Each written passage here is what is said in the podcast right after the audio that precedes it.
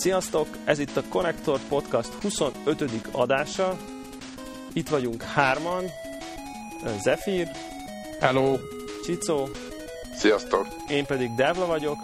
Először rövid híreinkkel kezdjük, aztán a hét legfontosabb hírét, a 3DS bejelentést fogjuk kivesézni, majd pedig sorra vesszük végre egy videójátékos podcast lévén, hogy ki mivel játszott a héten, végül pedig némi apró letöltéseket ajánlunk. Hát szerintem vágjunk is bele, kezdjük az apróságokkal, és aztán utána mélyesszük a fogunkat a szemüveg nélküli 3D-s világba. Okay. Át is adnám a szót David Brebennek. Na, David Breben. Akinek mond ez a név valamit, annyit kell tudni, hogy az Elite-nek az egyik alkotójáról van szó, és ő neki volt 5 évvel ezelőtt egy videója, a Frontier nevű cége, vagy nem is tudom, ilyen fejlesztő csapat adta ki, hogy így PS3-ra meg 360-ra fognak jönni startra egy játékkal, az ott a cím, hogy Outsiders, és mindenki tele volt a net, hogy David Breben megint játékot csinál, és de jó lesz, mindenki el volt ájulva, és ma olvastam a Neogafon a hírt, hogy lelőtték a projektet.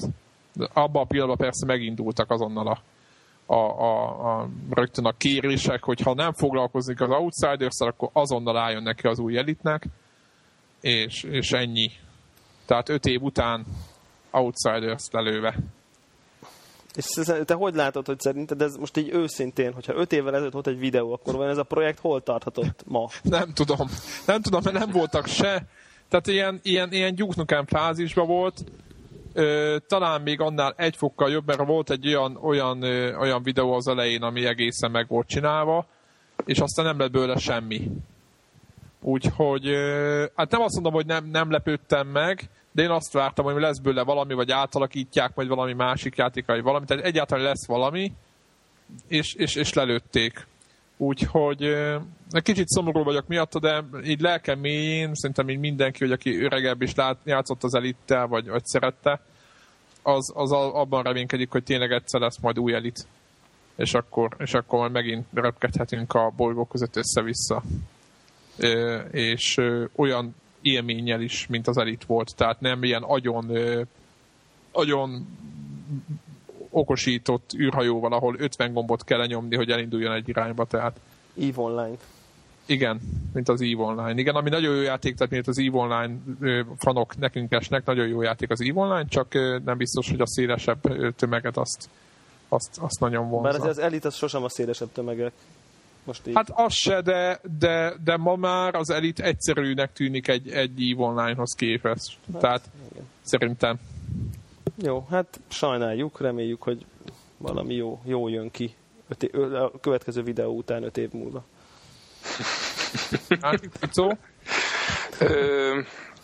Pár napja jelentette be egy orosz GFI névre hallgató fejlesztő csapat, hogy a Codemasters-szel kötött egy licenszerződést, és ez alapján fogják fejleszteni a 10 éve igen népszerűnek számító Cannon Fodder-t, hogyha valakinek beugranak az amigás... Akkor 17 éve, bocsánat. Ugye az Zephyr volt az amigás, én voltam 64-es, úgyhogy hallgatunk a szavára. Én ha valakinek... voltam. A tiédre akkor legfőképp. Aki nem ismerni a játékot, egy nagyon aranyos kis shoot'em up játékról volt szó annó. Pár katonát kell irányítani, egérrel kellett mutogatni, hogy merre menjünk, és nagyon vicces effektusok kíséretével lehetett halomra gyilkolni a talán vietnámi katonákat, nem vagyok benne biztos. De az a lényeg, hogy az egésznek nem egy ilyen vérfröcskölős játékot kell képzelni, hanem itt az animáción és tehát igazából játékos volt annak ellenére, hogy háborús környezetben játszódik, és ennek készítik most Xbox 360 és PC-re. Hát talán nevezhetjük remake-ét, de hát nem tudom. De dobozos lesz, vagy letölthető? Erről semmi nincs. Semmi. Nézem, hát erről nincs információ. Nincsen információ, mert pár napja még csak annyit mondtak, hogy csináljuk.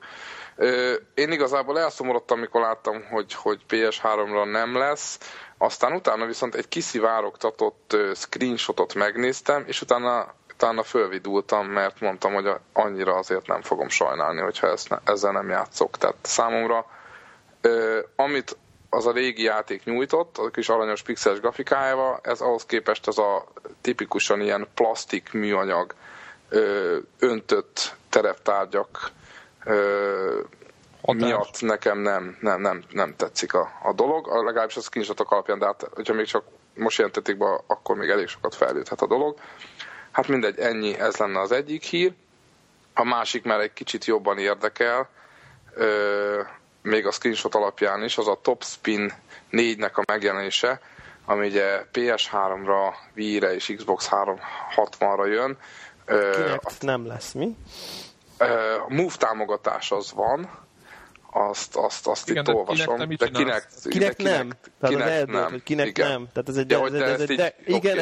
ez egy deklarált dolog, hogy Kinect nem. Hát a presztízsége teljesen nélkülözi, tehát ilyen szempontból. De nem arra van. Tehát egyértelműen nem arra van. Március 15-én jelenik meg az Egyesült Államokban, még az európai dátumról nincs pontos információnk, és hogy a 2K Sports csinálja. Ugye a Topspin 3-nak elég szép rajongóbázisa volt. Én mindig a Virtual Tennishez sodródtam, de játszottam a Topspinnel is. Nekem annyi, hogy kicsit bonyolultabb, mint a Virtual Tennis, de tudom, hogy egy jó játékról van szó, és szerintem ha folytatják azt a vonalat, akkor a Topspin 3 fanbázis át fog menni a Topspin 4-re. És te mikor, tehát a Topspinnel melyiktől játszottál? Topspin 3. Na most ez úgy van egyébként, mert én eléggé otthon vagyok a Topspin témában, meg egyébként a Virtual Tennis témában is, hogy a Topspin 1 az Xbox 1-re jött ki, tehát ugye még a régi Xbox-ra, és gyakorlatilag egy Virtual Tennis klón volt, de tehát ugyanaz az ívelés, tehát ugyanaz az egész mechanika, most hogyha a tenisz programokat ismerők, vagy nem ismerőknek, gyakorlatilag a játék arról szól, most kis túlzással, hogy az ütés előtt minél tovább nyomva tudjuk tartani az adott ütés gombját, mert annál erősebbet, meg jobban helyzetet lehet ütni. Tehát a cél az, hogy amikor kapjuk a labdát, már minél hamarabb elé tudjunk helyezkedni, hogy majd minél erősebbet tudjunk visszaütni, akár kockáztatva, és mondjuk kitalálva azt, hogy majd az ellenfél merre fogja visszaütni, és így kicsit az ő fejében olvasva, és akkor, hogyha közben rossz oldalra futottunk, akkor meg nem sikerült, de ha meg jó oldalra futottunk nagyon korán, akkor meg nagyon jót lehet ütni. Tehát az egész gyakorlatilag egy ilyen helyezkedős, taktikázós játékká válik. Taktikázós.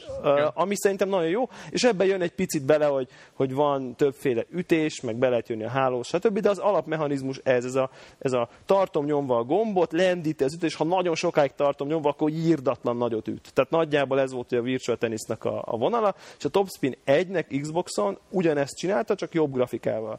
Mert a Topspin 2 az már 360-ra jött ki, nem tudom, hogy launch cím volt, de nagyon az elején, és még ugyanez volt, csak HD grafikával, és egy picit reálisabb fizikával, kevésbé árkádos hangvétellel, de az irányítás még mindig ugyanez volt, és ezért én a Topspin 2-t imádtam. Tehát, hogy rengeteget játszottam vele, de még online is, meg mit tudom, mindenhogy.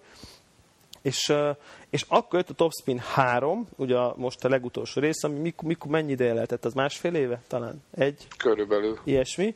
Ahol viszont hozzányúltak valahogy az irányításhoz, és az egészet teljesen átalakították, tehát nem erről szól már az ütés mechanizmus, hanem valahogy akkor kell megnyomni, amikor lendít, és szóval hogy valahogy át van tehát ezt a fajta alap Virtual Tennis által kitalált mechanikát valahogy átalakították, és én például konkrétan, én nem tartom magam egy rossz teniszjátékosnak, tehát így, sőt, azt gondolom, hogy így mondjuk így az ismertségi körömben azért elég jól ment nekem ez a játék, és így fogalom nélkül a Topspin 3-ba. De tényleg, tehát, hogy ez tipikusan az, amikor az ember megszokott valamit, hogy kell csinálni, és aztán ok nélkül átalakítják. Az nem tudom, én szerintem nagyon nagy kapufa volt a Topspin 3, az irányítás szempontjából. Biztos, hogy nyilván lehet, hogy sokan meg tudták szokni, meg át tudtak rá szokni, és kíváncsiak a Topspin 4, főleg ezzel a Move kanyarral, merre viszi. Tehát én őszintén kíváncsiak, hogy és annyira reménykedek, hogy visszatérnek ahhoz a jól beválthoz, ami miatt nagyon jó a Virtual Tennis. Tehát ez az egyszerű, de nagyszerű. Mert azért azt nem lehet mondani, hogy a Virtual Tennis az nem lenne egy mély játék egyébként. Tehát, hogy adott esetben. Szerintem az is olyan, mint a FIFA, vagy a múltkor említett NBA játék, hogy megvannak a szintjei. Tehát, hogyha most mondok egy példát, hogyha csak nyomod az X-et mondjuk, akkor középre fogja ütögetni, és ha a másik is nyomja az X-et, akkor eladogathatjátok a labdát ítélet ideig. De hogyha azt mondod, hogy most megnyesem, innen nyesem meg, ekkor nyomom meg, akkor pont a hálóhoz megy.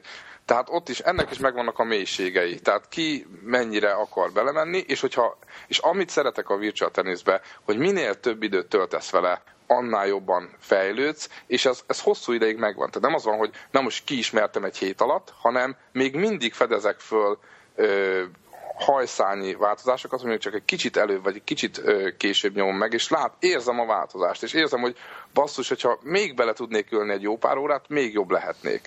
Igen, igen. És szerintem az a titok, hogy amikor úgy sikerül egy ilyen játékot csinálni, aminek ilyen komoly mélységei vannak, hogy közben maga az irányítás egyszerű, mert amikor maga az irányítás önmagában válik egy kihívássá, mondjuk egy ilyen sportjáték esetén, szerintem az egy nagyon rossz irány, amikor attól vagyok jó, hogy tudom pont 97,6 fokba balra húzni, és közben jó nyomni 3 gombot egyszerre, azt szerintem kevésbé izgalmas, hogy amikor nagyon egyszerűen, tehát kevés gomb van, viszonylag egyszerű, de mégis azt, ahogy játszom, annak vannak különböző szintjei. Tehát ez olyan, hogy nyilván mondjuk a bridge szabályai nem túl bonyolultak, azt szerintem, mit tudom én, akárkinek el lehetne magyarázni mondjuk szerintem negyed óra alatt körülbelül a konkrét alapszabályokat, de hát tudjuk, hogy micsoda mélységek vannak a játék mögött, magában abban, ahogy játsszák azt a játékot. Tehát szerintem most ez lehet, hogy egy nagyon rossz analógia, lehet, hogy nem, majd átgondoljuk, de hogy én arra vagyok kíváncsi, és egyébként amikor az első hírt láttam, hogy lesz Topspin 4, akkor így meg is lelkesedtem, hogy na, ebből pre-order lesz, és aztán hirtelen rájöttem, hogy vigyázz, Topspin 3, azért az nem volt annyira jó, úgyhogy én ilyen review-kat fogok várni meg, és annak fényében fogom első körben eldönteni, hogy vásárolok-e. Ebben hasonlókat tapasztalatok, mert nekem Topspin 3 volt az egyetlen Topspin, amivel játszottam, és én meg Virtual Tennisről kacsingattam át, és ugyanez volt, hogy a totális képzavar. Nem érzed otthon magad, tehát úgy nem érted, hogy miért úgy van. Tehát... A másik, igen. Egyébként még két információ, hogy a Topspin 1 késéssel, de jött PC-re meg PS2-re is, majdnem másfél év, és a Topspin 2 tényleg kifejezetten 360-ra jelent meg, de én csak annyit szeretnék hozzátenni az egészhez, hogy ugye a PSN-ről le lehet szedni mind a két játéknak a demóját. Tehát aki most egy kicsit fölkeltetjük az érdeklődését, az gyorsan szaladjon a PSN-re, vagy a 360-nak a live-ra, és szedje le a demókat. Melyik mind a kettőnek, a háromnak, meg a Topspin 3-nak, meg a Virtual Tennis 3-nak is fő van a demója. Uh-huh. És... mi a Csicóval beszéltünk erről, mert ő volt nagy teniszes, tényleg, és valamelyik PS2-es másik teniszjátékkal nyomta nagyon, és az a lényeg, hogy amikor kim volt a Norvégiában, akkor éppen arról leszettük mind a kettőt. Emlékszel, Csicó? Igen, persze, a másik játék a teljes. Igen, mind a két játékot leszettük, ott ültünk a kanapén, a szobába, és teszteltük, hogy melyik milyen nekünk. Érted? Tehát úgy, hogy elsőre, mit tudom én, játszottunk egymással, meg a géppel, meg hogy egyáltalán milyen érzetre, és nekünk is az volt a véleményünk, hamar eldőlt, hogy Topspin felejtős, mármint az a harmadik rész, lesz abszolút kuka, és Virtual Tennis. És kész. És utána az lett, hogy abból, azt hiszem, akkor vettünk is egyik ilyen shoppingolásunk alkalmával, és utána pedig elég sok időt el is töltöttünk vele. Igen. És ez egy jó példa tényleg most, hogy emlékeztettél Zephyr, mert velem az történt, hogy nekem a PS2-n nagyon sokáig a kedvencem volt a Roland Garros 2005-ös játéka, ami tényleg azt mondom, nagyon begyakoroltam a szervákat is, pont a vonalra, stb. Tehát tényleg úgy éreztem, hogy azt csinálom, amit szeretnék, és a karakter is azt csinálja, amit én szeretnék. Na most utána jött a Virtual Tennis, és a lényeg az, hogy átszippantott. Tehát át kellett ugye szoknom, eleinte volt egy kis nehézség, de éreztem, hogy ez a játék megírja a váltást. De pújtad a könyvet, tehát az volt a furcsa, nekünk még ilyen nem volt. El kellett kezdeni pújni a könyvet, hogy hogy működik a játék. Igen, mert nagyon sutákat ütöttünk, és akkor ott ugye rá kellett jönni, hogy aha, tehát itt ugye az időzítés a fontos. És a lényeg az, hogy átszippantott, és most már nem tudok visszamenni. Tehát beraktam a régi kedvencemet, a PS2-es, és nem megy. Tehát, és úgy vagyok vele, hogy nem is akarok visszamenni. Tehát nekem nagyon tetszik ez a Virtual Tennis metódus. Na ennyi. Van új Virtual Tennis? Vagy most hogy van az? Jön a 4-es, az jön most idén Move támogatással. De hogy mikor... azt mondjuk érdekes mondom, Zoxo nélkül meg tudnám venni, mert biztos, hogy nem nyúlnak hozzá a lényeghez. Tehát szinte biztos, valószínűleg. Egyébként pedig nem tudom, ti ismeritek-e, tehát ez most a Move támogatás, hogy teszem, hogy mind a kettőben lesz, hogy van ez a Grand Slam Tennis nevű Wii-s dolog, ami a Wii Motion Plus bemutatásakor... Tudom, emlékszem rá. Ilyen kicsit rajzfilmes grafikájú, de valódi játékosok, és egyébként elég komoly cucc. Tehát így azért azon megtanulni játszani, azért az nem olyan könnyű. Picit esetleges az irányítás, de azért nem nagyon. Tehát, hogy azért igenis... Szerethető, és lehet benne jó játszani, és az ember jó játszik, akkor nagyon élvezetes, de valahogy nekem ez a teniszjátékot komolyan, tehát már valamennyire komolyan, tehát nem Wii Sports komolyan, hanem Nadal-Federer meccs, kőkemény, úgy hadonászva nekem nem adja. Tehát bevallom őszintén. Tehát, hogy nem akarok hadonászni, hanem olyan meneteket akarok játszani, amik lehettek volna tényleg egy Roland Garros döntőn, de én nyilván nem tudok úgy teniszezni, tehát nem ebből nem lehet, hogy az a jövő zenéje? Tehát nem lehet, hogy mondjuk én azért vagyok kíváncsi a Move-ra, hogy mit hoz ki a teniszjátékból, hogy nem lehet, hogy valamilyen csoda folytán ez jó lesz. Meg tudják csinálni hogy úgy érezt, hogy jó játékos. Szerintem itt az a probléma, hogy én teniszezek is az életben egyébként, és hogy ugye... Jaj, de kéne már találkozni. hogy ugye az van, hogy azt lehet csinálni, hogy mondjuk kapja a labdát a Federer karakter, akit irányítok, és akkor ütök egy tenyerest. Na most én, aki mondjuk nem teniszezek nagyon rosszul, sem nagyon jól, nyilván nem tudok úgy tenyerest ütni, mint a Federer. Tehát azt lehet csinálni, hogy lendítek balról, és akkor a program tudja, hogy úgy kell tenyerest ütni, mint a Federer. Ami magyarul lendítek balról, analóg azzal, mint ha megnyomnám az X-et. Tehát ez a fajta, és én ezt a V-nél is, amikor ilyenfajta irányítás volt, amikor ugye nem egy-egybe követi 100%-osan az ütőmet, hanem ha valamit csinálok, akkor beindul egy animáció. Tehát én ezt a fajta irányítást nem szeretem. De hát Vini ugye... nem tudta lekövetni, hogy hol van, de nem látta. Igen, de ha meg ugye az van, hogy leköveti az ütődet, meg a fejét, meg milyen szögben tartod, meg hogy lendítesz, akkor meg basszus teniszedzőnek kell lenned, hogy egyáltalán bármit tudja kezdeni vele. Tehát ha meg lemennek profi irányba, akkor meg senki nem fog tudni vele érdemben játszani, és fogalom nélkül hadonászás lesz, és ott fog állni Nadal meg Federer, és 2 méterrel a háló fölötti ívelt labdákat fognak, vagy itt tollasozni fognak a fejük fölött. Meg ugye ez fölveti azt a kérdést, hogy mi van, hogy controller kontra move. Tehát, hogy olyankor például mi van? Igen. Hát, tehát akkor a controller mindig elveri a move-ot, vagy akkor hogy is van? Hát én ebben biztos vagyok. Tehát szerintem ez a controller kontra move, ez olyan lesz, mint amikor valaki egérrel meg billentyűtel FPS-ezik egy kontrolleres ellen. Igen, tehát, hogy esélytelen. Tehát pontosan, mert annyival könnyebben ura vagy 2 analóg sticknek, meg 3 gombnak, mint az egész testednek, karodnak, tehát nyilván nem is lesz kérdés. Meg az ujjaiddal annyival precízebb mozgást fogsz tudni végrehajtani. Tehát. Én simán el tudom képzelni, hogy lesz valami külön játékmódja mondjuk a Move-nak, hogy valami family arcade fun tenisz. Igen, vagy pont. Egy külön mód lesz rá.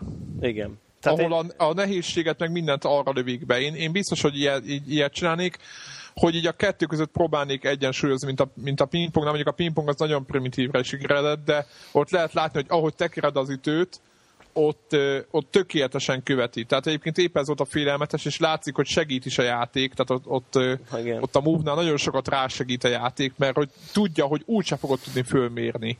hogy mikor ér oda a labda ténylegesen, tehát igen, mert nem vagy ott. De egyébként, hogyha ezt a dolgot jobban akarjuk szemléltetni, akkor mondjuk képzeljünk el egy NBA játékot Move támogatással. Tehát ott is... Jó, hát az esélytelen. Tehát ugye, hogy ez ugyanaz, hogy ott is, hogy most hogy te hogy dobsz, érted? Hát egy dobó technikát megtanulni az 10 év. Tehát, hogy most, hogyha te rosszul dobsz, jól dobsz, annyit lehet megcsinálni, hogyha amikor felemelem a move-ot, aztán így előre lendítem, akkor az olyan, mintha megnyomnom az X-et. Tehát ennyit lehet csinálni, nem? Tehát, hogy ennél többet nem lehet csinálni. És ennek meg mi a franc értelme? Tehát, hogy azon kívül, hogy ráírhatom, hogy move támogatás. Tehát, hogy szerintem hasonló kicsit az, hogy itt azért én ilyen nagyon komoly move támogatást nem várok, és azért nagyon félek, hogy igazából nem... Tehát jó, hogy ezzel csak eladni akarják a programot, de hogy nem ez lesz a lelke egyiknek se. Csak nyilván nem lehet kihagyni. Igen. Úgyhogy... Na jó, nem tudom, van még akkor rövid hírünk, amitről mindegyikről csak 10-valahány percen keresztül beszélgettünk, hogy akkor belekezdjünk a hét igazi nagy eseményébe? Igen, szerintem kezdjünk bele. Jó, akkor kezdjünk bele. Hát megtörtént a nagy esemény. Én hát élőben elkezdtem követni ezt az európai bejelentés eseményt, amit ugye... Amsterdamból élő lehetett nézni a Nintendo honlapján. Hát először is ugye a Nintendo 3DS startjáról van szó. Hát először is az a probléma, hogy borzasztó unalmas volt. Tehát, hogy úristen. Hát ez mindig az, már bocsánat. De Jézus Isten. E3-ban is miket szoktak művelni, azért ne felejtsük el soha, hogy... Tehát azt gondolom, hogy csak láttak már egy Apple bejelentést, hogy van egy tényleg, tehát nem Apple mértékkel forradalmi termék, hanem tényleg forradalmi termékük, és akkor nem tudják rendesen bejelenteni. Tehát, hogy mármint, hogy érdekesen, bocsánat, bejelentették rendesen, csak érdekesen nem tudták bejelenteni. De mindegy, ezen így hamar túltettem magam, és gyorsan multitaskba raktam a konferencia feedet, és csak a hangot hallottam, és amikor hallottam, hogy valami érdekes van, akkor visszaváltottam. De hogy akkor, tehát az a lényeg, hogy bejelentették, és ugye március 25-én, ha jól tudom, ugye akkortól lehet kapni Európában a kütyűt. Igen. Olyannyira, hogy Amerikában csak 27-től, úgyhogy 2 egész napig itt Európa lesz a király. És az amerikai árat tudjuk, ugye, az $250-ba fog kerülni az alapgép. Nagyon érdekes volt egyébként, hogy az európai bejelentéskor mindenki várta, hogy na és akkor most jön az ár, és akkor azt mondták, hogy az árat, azt majd a kereskedők... Mindenki kérdezze meg a saját országának. A kereskedők majd kitalálja mindenki maga, hogy majd ki mennyiért adja. Tehát, hogy ráhagyta a kereskedőkre, hogy ki mennyiért adja, ami nyilvánvalóan valamiféle... Susmus. Nem susmus, pont, hogy nem ez a susmus, mert hogy valószínűleg félnek az Európai Bizottságtól. Hát ez nem az? Igen, hogy különböző, ugye elég erős szankciókat szab ki olyan cégekre. Egyébként a Nintendo is ütötte meg már a lábát Európában, ezért, meg számos autógyártó, stb., hogy kitalálják, hogy mennyi legyen az ár, és aztán tűzdevassal a kereskedőkön keresztül próbálják ugye a gyártók betartatni, holott ugye semmi közük hozzá, a forgalmazó megveszi a Nintendo-tól valamennyiért, aztán, hogy ő mennyire adja, az már az ő saját dolga, és ezt Európában elég szigorúan tartatja be az Európai Bizottság, és nagyon komoly bírságok vannak, és már az sem, de ugye egyébként ajánlott árat lehet mondani, tehát abban az nem tilos, de az európai annyira komolyan vette ezt a Nintendo, hogy inkább azt sem mond. Tehát, hogy ez látszott, hogy egy ilyen félelem van, hogy én nem mondok semmit, majd a kereskedő dönts el. Aztán egyébként lehet, hogy a háttérben ugyanúgy megmondták nekik, tehát ez simán benne van. De minden esetre ez egy érdekes volt. Én aztán így körbe is néztem, és ugye ha jól láttam, akkor ilyen 215 és 200, vagy 210 és 220 font körül láttam. Között, így van. Én ilyen angol boltokat néztem, ugye, mert onnan olcsó a szállítás, meg ugye stb. Meg vannak már boltok, ahol amiket... Igen, meg a régiózár az amik nem. Beállhatok, meg ugye a régiózár nem játszik, tehát akkor tehát körülbelül itt meg ezek az árak, ami azért ugye a $250, meg a 210-20 font azért az nem ugyanannyi. Azt azért lássuk be. Hát bőven több. Igen, tehát Amerikában már megint olcsóbb, de nem hiszem, hogy persze arra számoltunk, hogy ugyanannyiba fog itt kerülni, csak... De szerintem egyébként nagyjából belőttük az árat a korábbi adásokba, tehát szerintem talán egy kicsit még fölé is lőttünk, tehát végül is akár pozitívan is meglepődhetünk, nem? Egyébként Csicó, neked vagy Norvégiában mennyi az EU-s árakhoz képest az ár? Nem néztem meg. De nem úgy egyáltalán, tehát mondjuk egy PS3 az az mennyi? Ja, hogy úgy, ja. Tehát azt hittem, hogy most a DS-re kérdezel. Nem, hát egyáltalán. Én amikor vettem, Magyarországon volt olyan 70 környékén, ez a 120 gigás slim változatra kell gondolni, az itt volt olyan 90. Tehát lényegesen drágább. Majdnem úgy, mint UK-ben, hogy így akkor fölnyomják az árat. Igen, érdekes módon amúgy ez talán az összes elektronikai dologra érvényes, hogy ilyen 10-től 30 000 forintig teljesen ugyanaz a termék. Tehát most nem az van, hogy hasonló, ugyanaz a tévé, ugyanaz, igen, és drágább. Igen, igen. Tehát akkor gyakorlatilag Amerikához képest nálatok már majdnem dupla, nem? Igen, így van. De mondjuk akkoriban mennyi lehetett a PS3 Amerikában? $300 vagy 280-70, ilyesmi? Amikor itthon mondjuk ilyen 70 000 volt, akkor kint szerintem ilyen $250 vagy $300. Nem, $300. Igen, azt hiszem, hogy akkor $300. És igen, tudom, csak €300 váltották be, és akkor kezdj el szorozni, osztani. Tehát még a 70 000 forint is maga egy bravúr. Meg hogyha a külföldről rendelgetnek itt ilyen nagyobb dolgokat, akkor kemény vámokra lehet számítani. Igen, nagyon komoly a vám. Tehát ugye azt kell tudni, hogy 150 euró fölött, azt hiszem 150 euró fölött vámköteles bármi. Akkor és utána biztos sokat számít. És hát 3%. És nekik ott azokon a piciken van a hasznuk. 3% a vám, és akkor utána még jön az áfa meg a minden. És az áfa a durva. Tehát ténylegesen az egész mókában még nem is a vám meg a szállítás, hanem az áfa. Az a kemény. Tehát mondjuk kicsit jobban érzem magam, hogy akkor valakinek még Magyarországnál is rosszabb ilyen szempontból. Tehát hát még Angliában is rosszabb nekik, mint itthon. Hát, mondjuk csak az Apple dolgokra nem feltétlen. Arra itthon a legrosszabb. Majdnem, szerintem. Hát igen. Igen. Az de dráma. Egyébként az Apple mondjuk nagyon... Ez egy érdekes dolog az Apple. Most, hogy mondjátok, az iPhone 4-et ugye vettem körülbelül másfél hónapja. Akkor volt 4890 korona. Most hogyha ez 34-jel valaki beszorozza nekem, vagy mindjárt magam. Ez 150 000 forint. 150-100 000. Ja. De ez függetlenül? És ez független. Ez közvetlenül az Apple Store-ból. Az olcsó.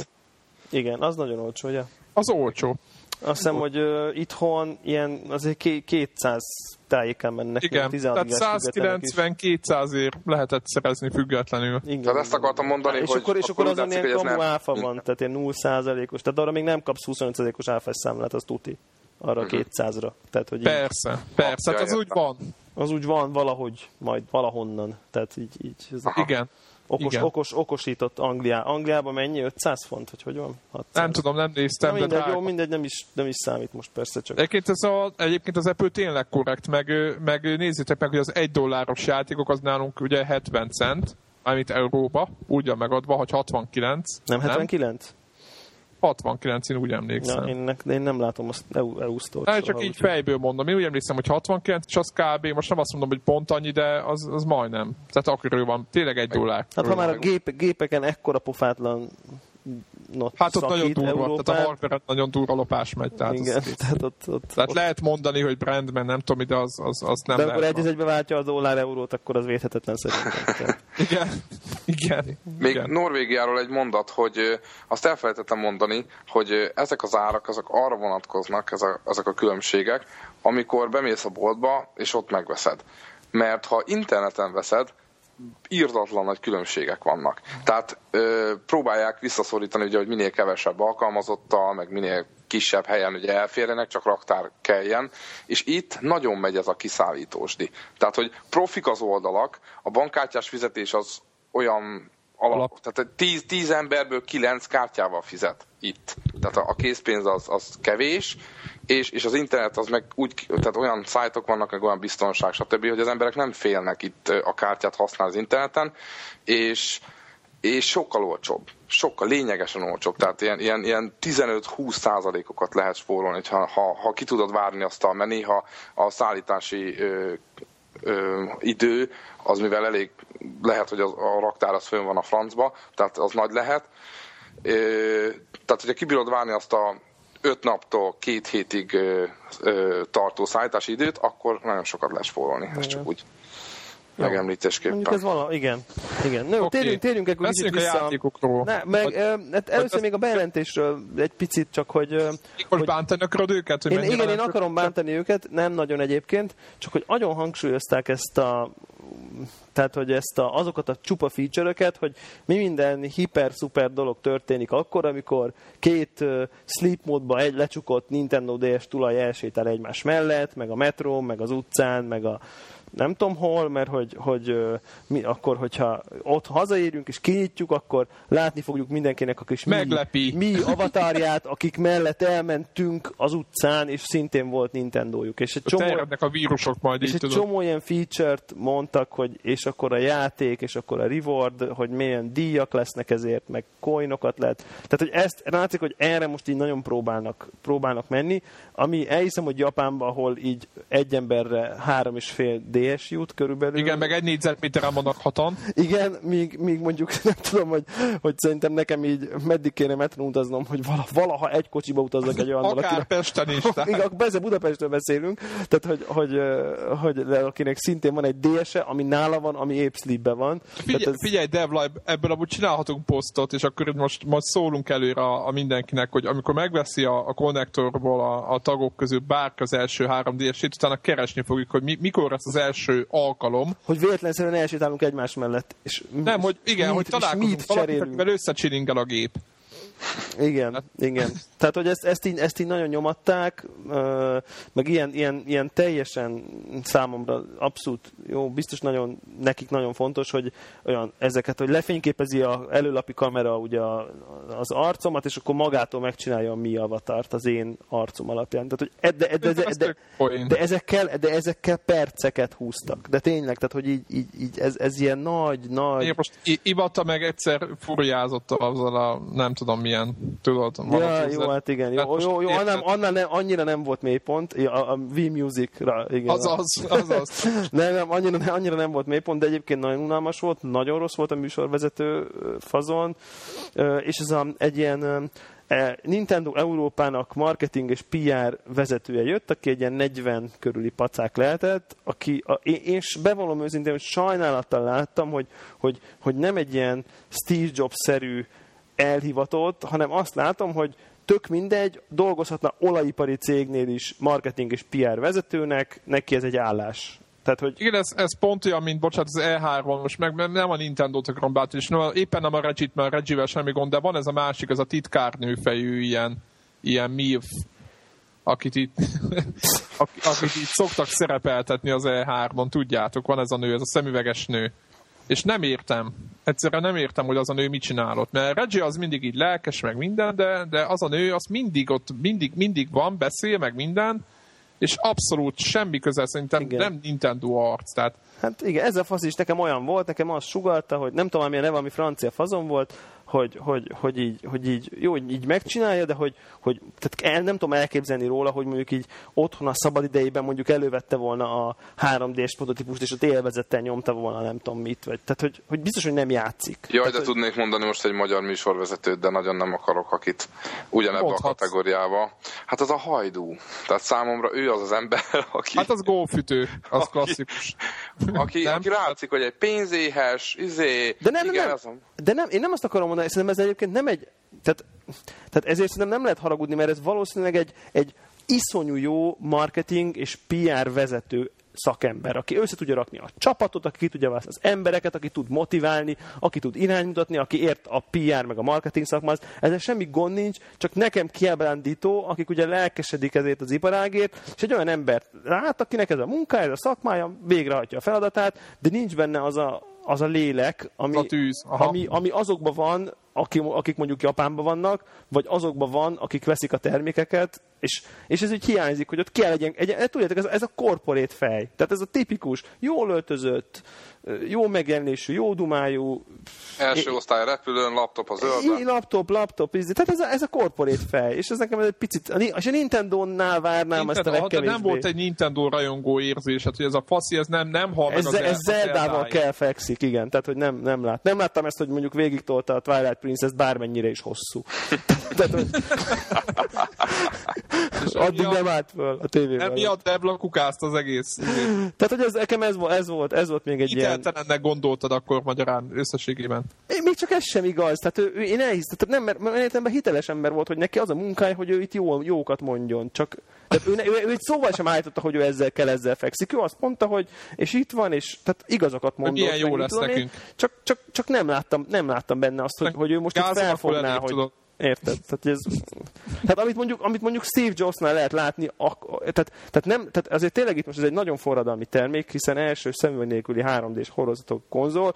Steve Jobs 10-szer akkora lelkesedéssel jelent be mondjuk egy laptop adaptert, DVI, nem tudom mi átalakítót. Tehát tényleg ott látod a szemébe, hogy ő kész. Tehát ő hisz benne. Ő abban hisz, hogy ez twice as amazing, mert mit tudom én miért. Tehát akár jó, de mondjuk a Steve Jobs az egy karizmatikus egyéniség, tehát aki látta őt beszélni, vagy hallgatta, vagy bármilyen szinten. De az is, de látszik, hogy végtelenül hisz benne, de lehet a többi faszit is nézni. De lelkes a saját terméke iránt, az egész más, hogy ő meg egy biztos keres 500 eurós fizetést, és havonta, és nagyon jól él, és remekül végzi a munkáját, csak nem biztos, hogy ilyen embert kell kiállítani. Tehát inkább ki kell állítani a nem tudom milyen japán fejlesztőmérnököt, akinek szintén szíve lelke. Tehát, hogy...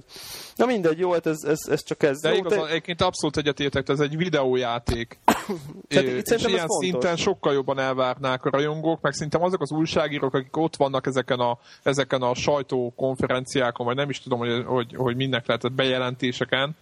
Ugye, éppen ugye most Amsterdamban volt, és gondolom, hogy csomóan odautaztak ezért. Igen. És szerintem ezeknek a gamer lapoknak azok az emberek utaznak oda, akik legalább azon a szint, akik egyrészt kiharcolták, hogy ők mehessenek, másrészt meg valószínűleg azért újságírói gamer lapnál, mert iszonyatosan elkötelezett az iparág, meg a játék, videójáték iránt.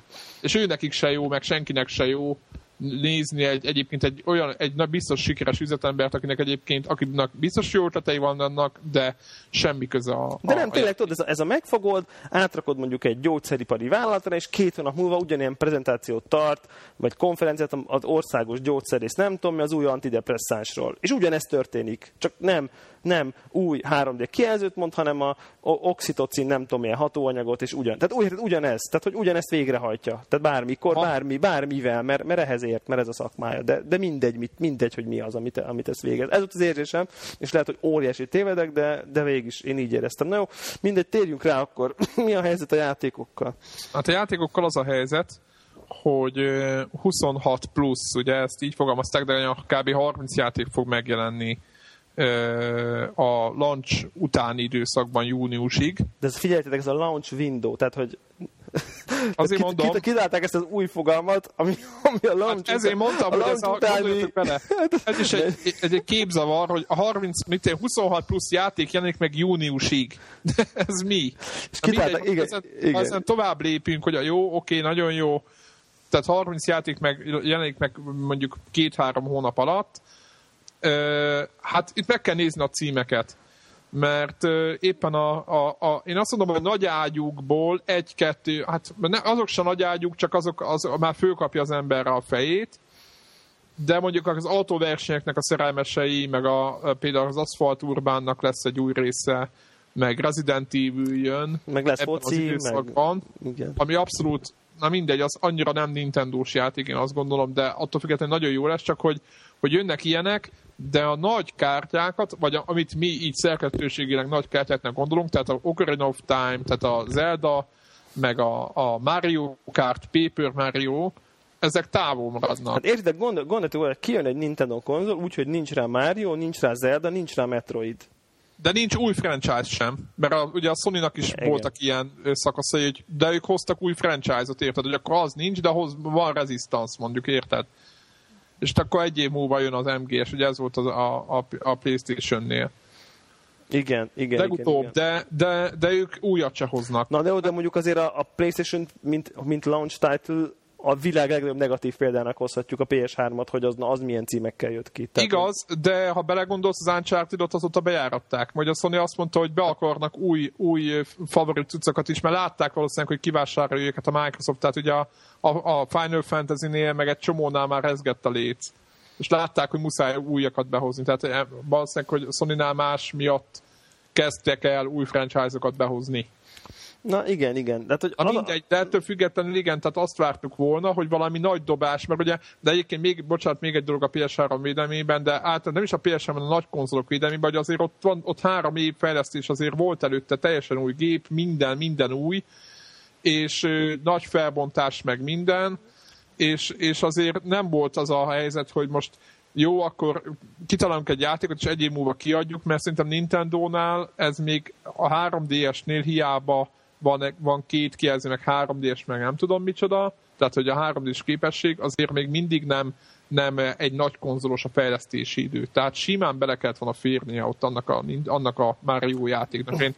Igen, de én azt látom, hogy ugye most elég kevés játék is lesz, szerintem sok közülük ilyen Nintendox, Cats, nem tudom, tehát ilyen nagyon casual, nagyon gyerekjáték, tehát hogy én nem is gondolnám egyébként most itt gamer értelemben teljes értékű játéknak, és hogy szerintem időben itt megcsúszás történt. Tehát, hogy ez most mi miatt van, ezt nem tudom. Ők nyilván több játékot akartak volna launchra, és akkor kitalálták ezt a koncepciót, hogy ugye ilyen launch window-nak hívják a launch utáni 3 hónapot.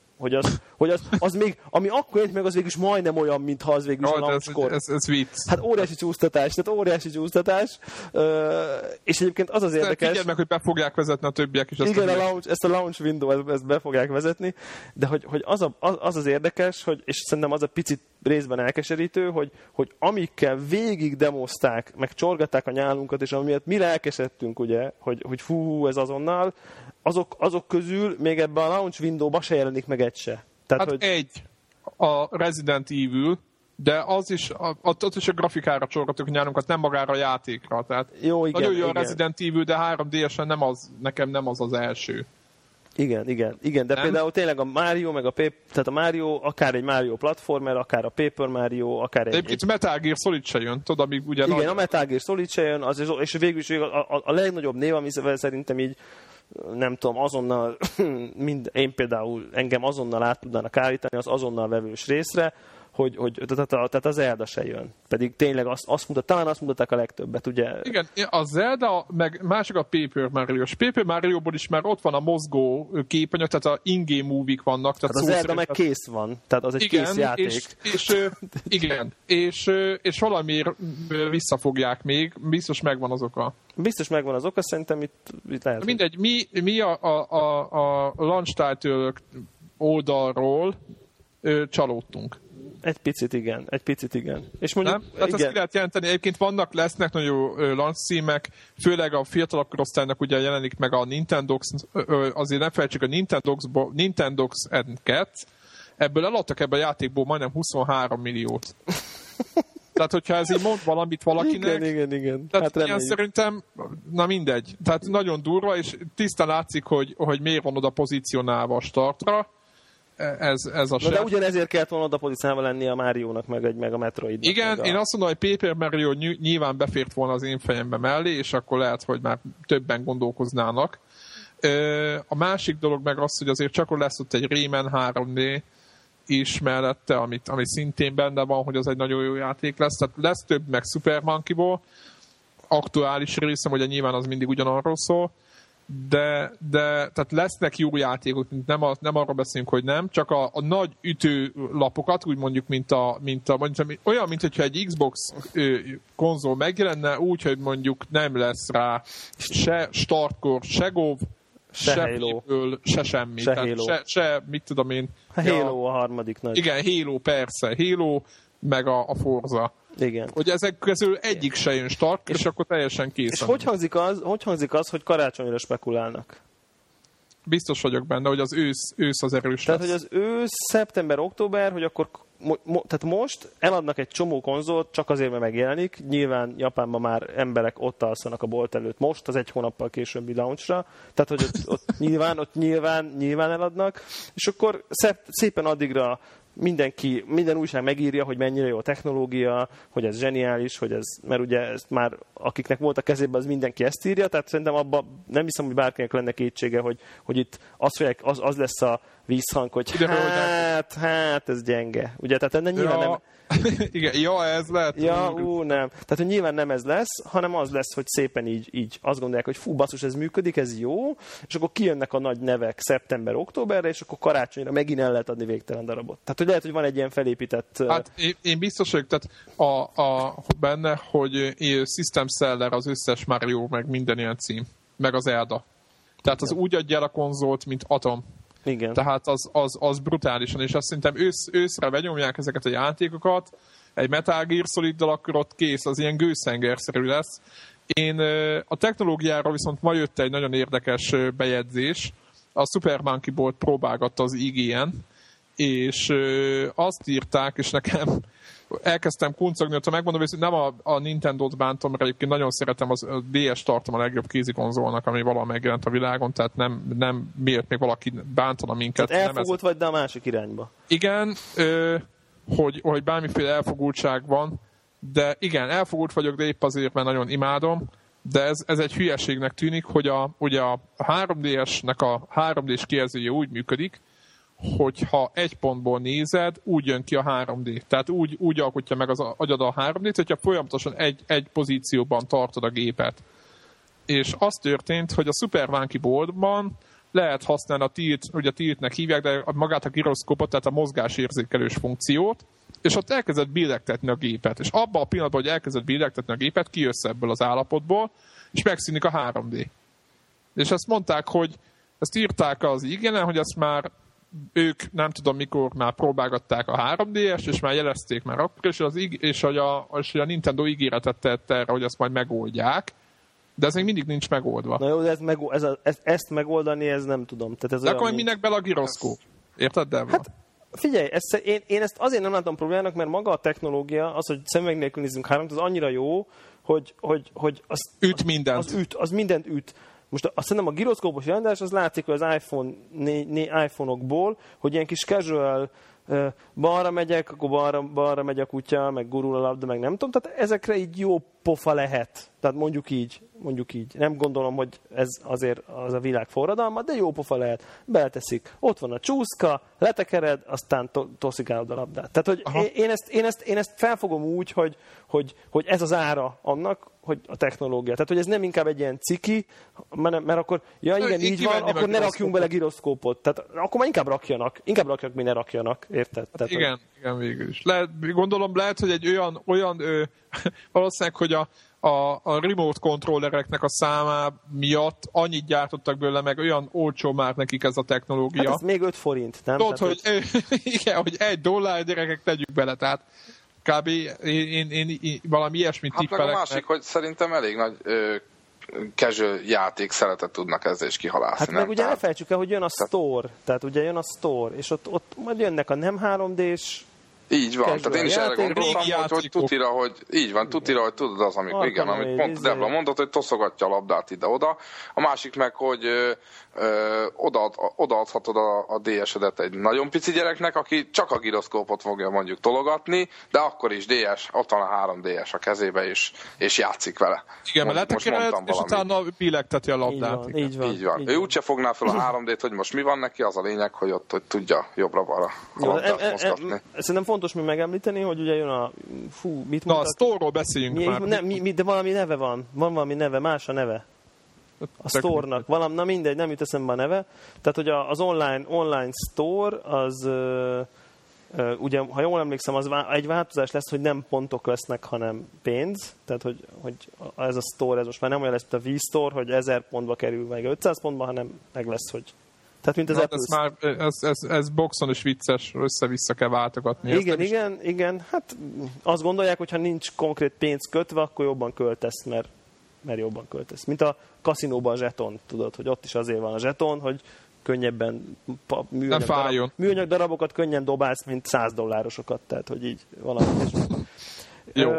Tehát, hogy ez a store, és amivel ami miatt én egyébként nagyon lelkes vagyok, és ez egyébként az egyetlen csábítás, hogy mondjuk korán Tehát mondjuk az ősz előtt vegyek, az ez egyébként, hogy azt mondták, hogy a klasszikus Game Boy meg Game Boy Advance címeket fokozatosan elérhetővé fogják tenni szép lassan, ilyen mini virtual konzol, de ez az én szavam, ezt nem ők mondták, de ilyesmiszerűen letölthető formában. Ez egyébként, ez iszonyat nagy Game Boy Advance-en olyan játékok vannak. Így van, és én bevallom őszintén, hogy én szerintem egy-két Game Boy klasszikusra is röhögve kiadnék pár dollárt. Igen. Game Boy 1-es játékokat annyit pótolni. Sima Game Boy Color játékokban. Simán játszanám a Game Boy-os Zeldát, tényleg, az például nekem totál kimaradt.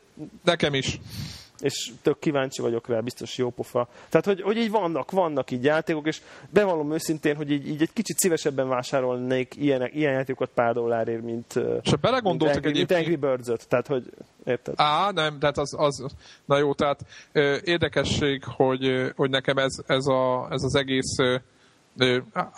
Most, hogy megint játszottam handhelden egy kis időt, meg minden, olyan éles a kontraszt a handheld és a telefonjátékok között, tök mindegy, hogy milyen 3D, meg nem tudom mi, hogy az irányítatlanságuk, meg nem tudom mi, tehát ezek casual játékok maradnak, tényleg az, hogy amíg állsz a sorba és játszol vele egy percet, tehát tényleg arra jó, de az, hogy el fogsz merülni benne, azt nem hiszem.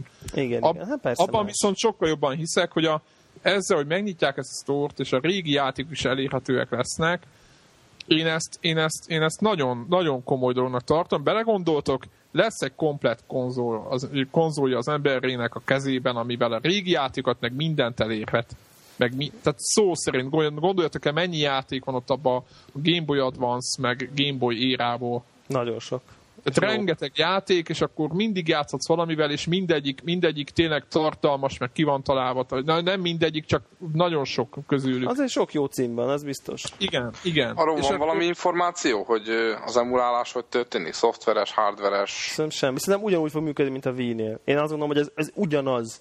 Tehát ez még csak igazából nem is egy ötlet, hanem hogy kijön egy konzol, és akkor a korábbi verziók, ugye tehát most gondoljátok a Wii-nél, kijön egy konzol, az előző konzolt hardveresen beveszi, és a korábbiakat meg a store-ból lehet venni. Tehát ez ugyanez. Ugye a GameCube megy a Wii-n alapból, tehát beteszem a lemezt, megy, van rajta a memóriakártya, meg Wii joystick dugasz, ugye, tehát játszok vele, hardveresen kompatibilis, a annál korábbi címeket, a Nintendo 64, meg a NES, meg a Super Nintendo-s játékok, azok meg lehet a store-ból venni, és valamiféle szoftveres emuláció kapcsán futnak. Pont ugyanez van, ugye? Tehát az előzőek hardveresen futnak, belemegy a cartridge, a többi korábbi meg ott a store-ba. Szerintem, és azt gondolom, hogy ezt nincs okuk rá változtatni, mert ez nagyon jó beválik. Tehát szeretik az emberek az előző konzol játékait nem kidobni, hanem még ott be tudod. Igen, tenni. És ez így kényelmesen ott fog csücsülni a memóriakártyán, és kész. Igen. Milyen jó lesz, hogy vezek egy 3DS-t, akkor azért még, mit tudom én, ha be kell... Még magaddal viszed a Game Boy Advance-t. Magammal viszem a DS-es játékaimat, és még így nyomom, ami maradt. Tehát szerintem ez teljesen jó. Tehát ez egy nagyon jó koncepció, csak nem új ötlet. Tehát ez nem egy forradalmi dolog, csak egy nagyon jól alkalmazott, következetesen végigvezetett valami. Igen, szóval én azt mondom, hogy igen, még jelenleg mi drágáljuk, vagy én drágálom talán egy picit, de... Jó lesz ez, hát miben vesz mindenki, tehát... De ebben nagyon sok van, ebben a 3DS-ben, és nem csak azért van...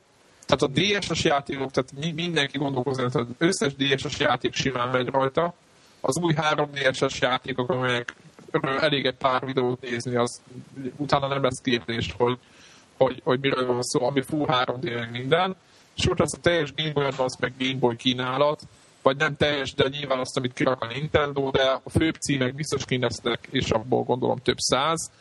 Szóval én azt gondolom, hogy ez egy nagyon jó befektetés, akár aki nem játszik annyit, akár majdnem nem fő konzolnak is. De most azt abszolút komolyan gondolom ezt. Hát szerintem ez simán így van. Tehát, hogyha egy konzolod van, de az ilyen, az is szerintem hatalmas dolog. Igen. De sose fogysz ki a játékokból, és tényleg profi. Igen. Akkor tegyük hozzá, hogy rendbe tették ezt az online friendlist, a Wii-s, meg a rémületes friendcode. Na, és az mi lesz agyrémet, most? Hogy ugye valami olyasmi, én a Wii-n láttam csak néha, hogy ugye ilyen úgy tudsz meghívni, hogy embert a játékba, barátod, hogy így valahogy megmondja a kódját, akkor azt beírod a játékba, és akkor játszotok együtt, de következőre már más a kódja, mert valahogy így ez nem egy ilyen állandó, ez a friend kód. Tehát, hogy... Mi nem úgy volt, mindenki kap egyet? De hogy ez így valahogy, nem, mert nincs is egy ilyen központi friend list, hanem csak ugye a játékokon belül lehet. Szóval borzasztóan volt megcsinálva, de hogy ez most így helyre rakták, egyszer van ez a friend kód, egyszer... Mindenkinek egy van. Mint mondjuk a PSN, most nagyon nagy túlzással úgy fog működni, mint a PSN. Tehát, hogy aha, mindenkinek egy úgy van, mindenki látni fogja, nagyon könnyű lesz egymást behívogatni online játékokba, mindenféle dolgokat. Szóval, hogy ezt így nagyjából úgy tűnik, hogy még ezt kvázi helyre rakták. Tehát, hogy... És mondjuk tegyük hozzá, hogy ami egyébként még szerintem izgalmas, én például nem is tudtam, hogy ugye azt tudtuk, hogy lesz benne 3D-s fényképező, tehát a hátlapján két fényképező, amivel lehet majd 3D-s képeket készíteni, de hogy a 3D-s kijelzőn Európa bizonyos kiváltságos országaival, akiben szinte biztos vagyok benne, hogy Magyarország nem lesz benne, lehet de majd... ezt nem tudom, miért mondod. Lehet majd 3D-s tévét nézni, szemüveg nélkül. Sky, ugye? Sky HD volt, Eurosport HD biztos. Tehát azért basszus, ott fogod a kis kezedbe a, nem tudom én, ülsz a kávézóba, és, ágyba, vagy az ágyba, és nézed 3D-ban foci meccset egy azért mondjuk iPhone méretű 16:9-es kijelzőn 3D-ben. Azért az nem olyan béna, nem? Igen, azt akárhogy is nézzük, az nem rossz dolog, ugye? Tehát, hogy ezt már nem is tartom ilyen nagyon felesleges, ilyen rongyrázós feature-nek. Igen, hanem ez azt gondolom, hogy lesznek emberek, akik így néznek majd, itt. Én simán el tudom képzelni, ha olyan helyen élnék, még nem tudom, hogy fogják korlátozni ország szinten, majd biztos IP alapján, de mondjuk ha IP alapján korlátozzák, akkor én már emiatt be fogok ruházni egy rendes VPN-re, hogy átverjem egyébként, hogy mondjuk egy teniszmeccset megnézni 3D-be így. Hát az mekkora feeling. De egyébként figyelj, bízom Norvégiában, hát jó, neked nem lesz semmi probléma. Neked 3D-esod Kánaán lesz ott. Tehát az nem képzés. Én inkább arra számítok mégis, ez is érdekes, hogy a 3D-s filmeket, de akár ezeket a mérkőzéseket most függet, nyilván olyan, mint a Forma 1-et nem jó utólag nézni, vagy szerintem nem jó, mert ha már tudod a végeredményt, akkor minek nézed. Valami store? Hogy igen, vagy store, vagy az, hogy akár egy memóriakártyáról fölteszed, és lesz egy adott kiterjesztés, és szépen lejátsza. Hát mondjuk az a PSP-nél se volt egy nagy sikerágazat, nem ezek a UMD filmek? De nem az UM, nem erre gondolok, arra gondolok, hogy ugye van memóriakártya lesz a 3DS-ben, egy SD kártyára fog menni, és egész egyszerűen összekötöd egy PC-vel, és rátöltöd a cuccost. Igen. Na jó. Akkor... Egy kérdésem még volna ezzel kapcsolatban, hogy arról tudtak-e valamit, hogy a klasszik DS játékok esetleg valami hír felröppente, hogy esetleg valami le lehet tölteni hozzájuk valami patchet, vagy akármi, hogy mondjuk 3D-sé konvertálódjanak, vagy az egy kicsit bonyolultabb ez a 3D-s? Hát valahogy ezt nem csinálják valahogy.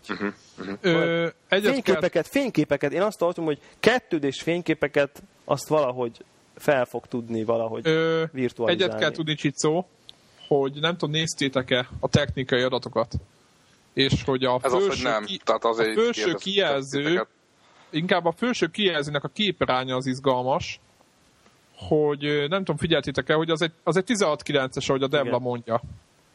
Tehát még csak nem is 2:1-es képarányú kijelző. Szerintem az ilyen, mint az iPhone, szerintem kb. Akkora is. Igen, de a hivatalos adatok szerint az a kijelzőnek a mérete az ilyen 800x240, vagy 250. Felbontás, ment a felbontása? Az a felbontása, bocsánat. Tehát nem a szóra mondom, hanem az a felbontása. Az elég jó. Az egy ilyen, mondjuk egy HTC Desire felbontás. Hát még annál durvább, mert az majdnem 3:1. Ja, aha. Érted? Igen. És ahhoz képest nem olyan a kijelző, vagyis az a 800-valány pixel, az ott be van ott tömörítve valószínűleg, és a 3D-t azon keresztül okosítja ki nekünk. Ja, hogy abból lehet, hogy felét. Hát én biztos, hát gondolj bele. Tehát aha. Nem lehet ott annyi pixel, hogyha az négyzet alakul az a pixel, akkor nem lehet ott annyi. Igen.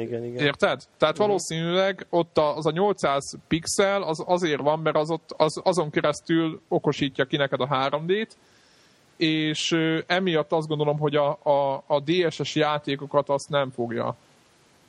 Tehát ott valahogy nagyon át kéne skálázni mindenre, nem tudom mi. Hát meg szerintem lehet, hogy nem is ilyen triviális nodon ilyen szoftveres. Igen, hát nem olyan triviális 3D-sét tenni, tehát persze erről nem tudok semmit. Érted, most nagyon lehet, hogy szar az analóg példa, de tudod, régebben kijöttek a 3DFX kártyák, tudod, és egy csomó játékhoz. Akkor két olyan játékokhoz, amikor így van, tehát amikor még fogalmuk sem volt, hogy jel lesz, és mégis meg tudták oldani patch formájába, ezért gondoltam, de akkor lehet, hogy... Én ezt úgy gondolom, az irány, amit te lesz, azok majd jönnek a remake-ek sorra. Uh-huh. Tehát sorra.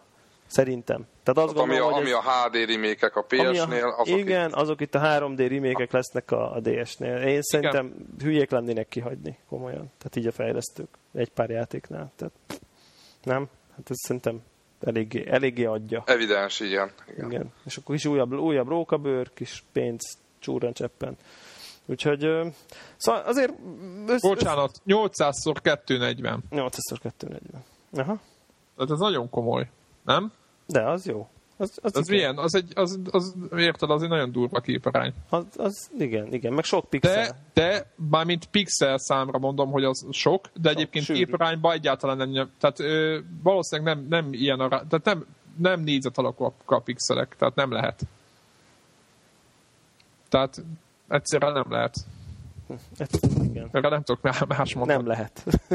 Jó. Igen, hát mármint értitek, amit mondok. Persze, világos. Jó, hát szerintem nem tudom, van még a 3DS-hez... Amint lehet, veszünk.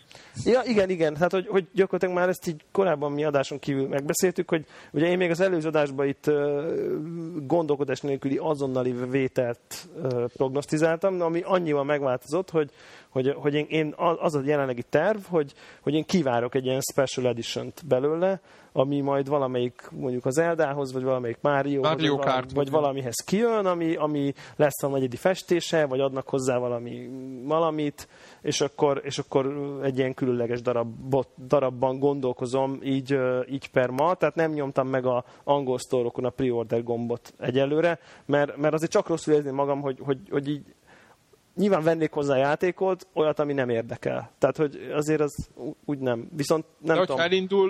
Hogyha elindul azonnal, amit nem hiszek, elindul az Advanced Store, meg a többi. De azt már eleve mondták, hogy majd szép lassan töltik. Tehát, hogy igen, a Wii Virtual Console-nak is hónapok kellettek, hogy ne 3 játék legyen. Jó, de mondjuk azelőtt a Virtual Console előtt semmi nem volt nekik. Most meg már legalább az van. Igen. Viszont ugye azt is mondták, ami szerintem nekünk tök jó, hogy februárban Európában minden eddigieknél nagyobb szabású ilyen, nem tudom már a szóhasználatot, de az a lényeg, hogy ilyen kipróbálhatósági kampányt fognak indítani. Ilyen kioszkos rendszer, hogy mindenhova szórják. Tehát általában minden eddiginél többet fognak kipakolni. Én mondjuk, ha Magyarország nyilván nincs ott a térképen se, de mondjuk tehát így Bécsbe bármikor kiutaznék egy ilyenért. Tehát, hogy csak azért kipróbáljam. Tehát az mondjuk nem is kérdés. Az simán benne van szerintem. Tehát az simán benne van. Jó, nyilván másit csinálnék, ha már ott vagyunk, de hogy így majd Csicó megnézi nekünk egyébként, meg lefokózza. Egy ilyen kirándulást én simán...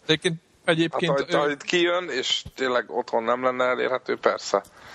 Hát gondolj bele, én PSP Go-t ugye nem láttam itthon a boltokban, és azt Csicónál, Norvégiában láttam először kézben. De nem lehet kapni itthon, és ott. Tehát ott meg csak az volt a boltban, tehát... És ott el voltam vele, tehát nekem ez egy tök nagy élmény volt, hogy végre látom. Végre fogsz.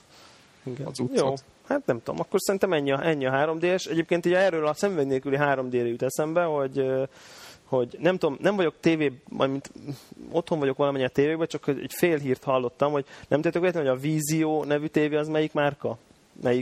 Kinek a fantázia neve? Melyik? Panasonic, vagy nem tudom.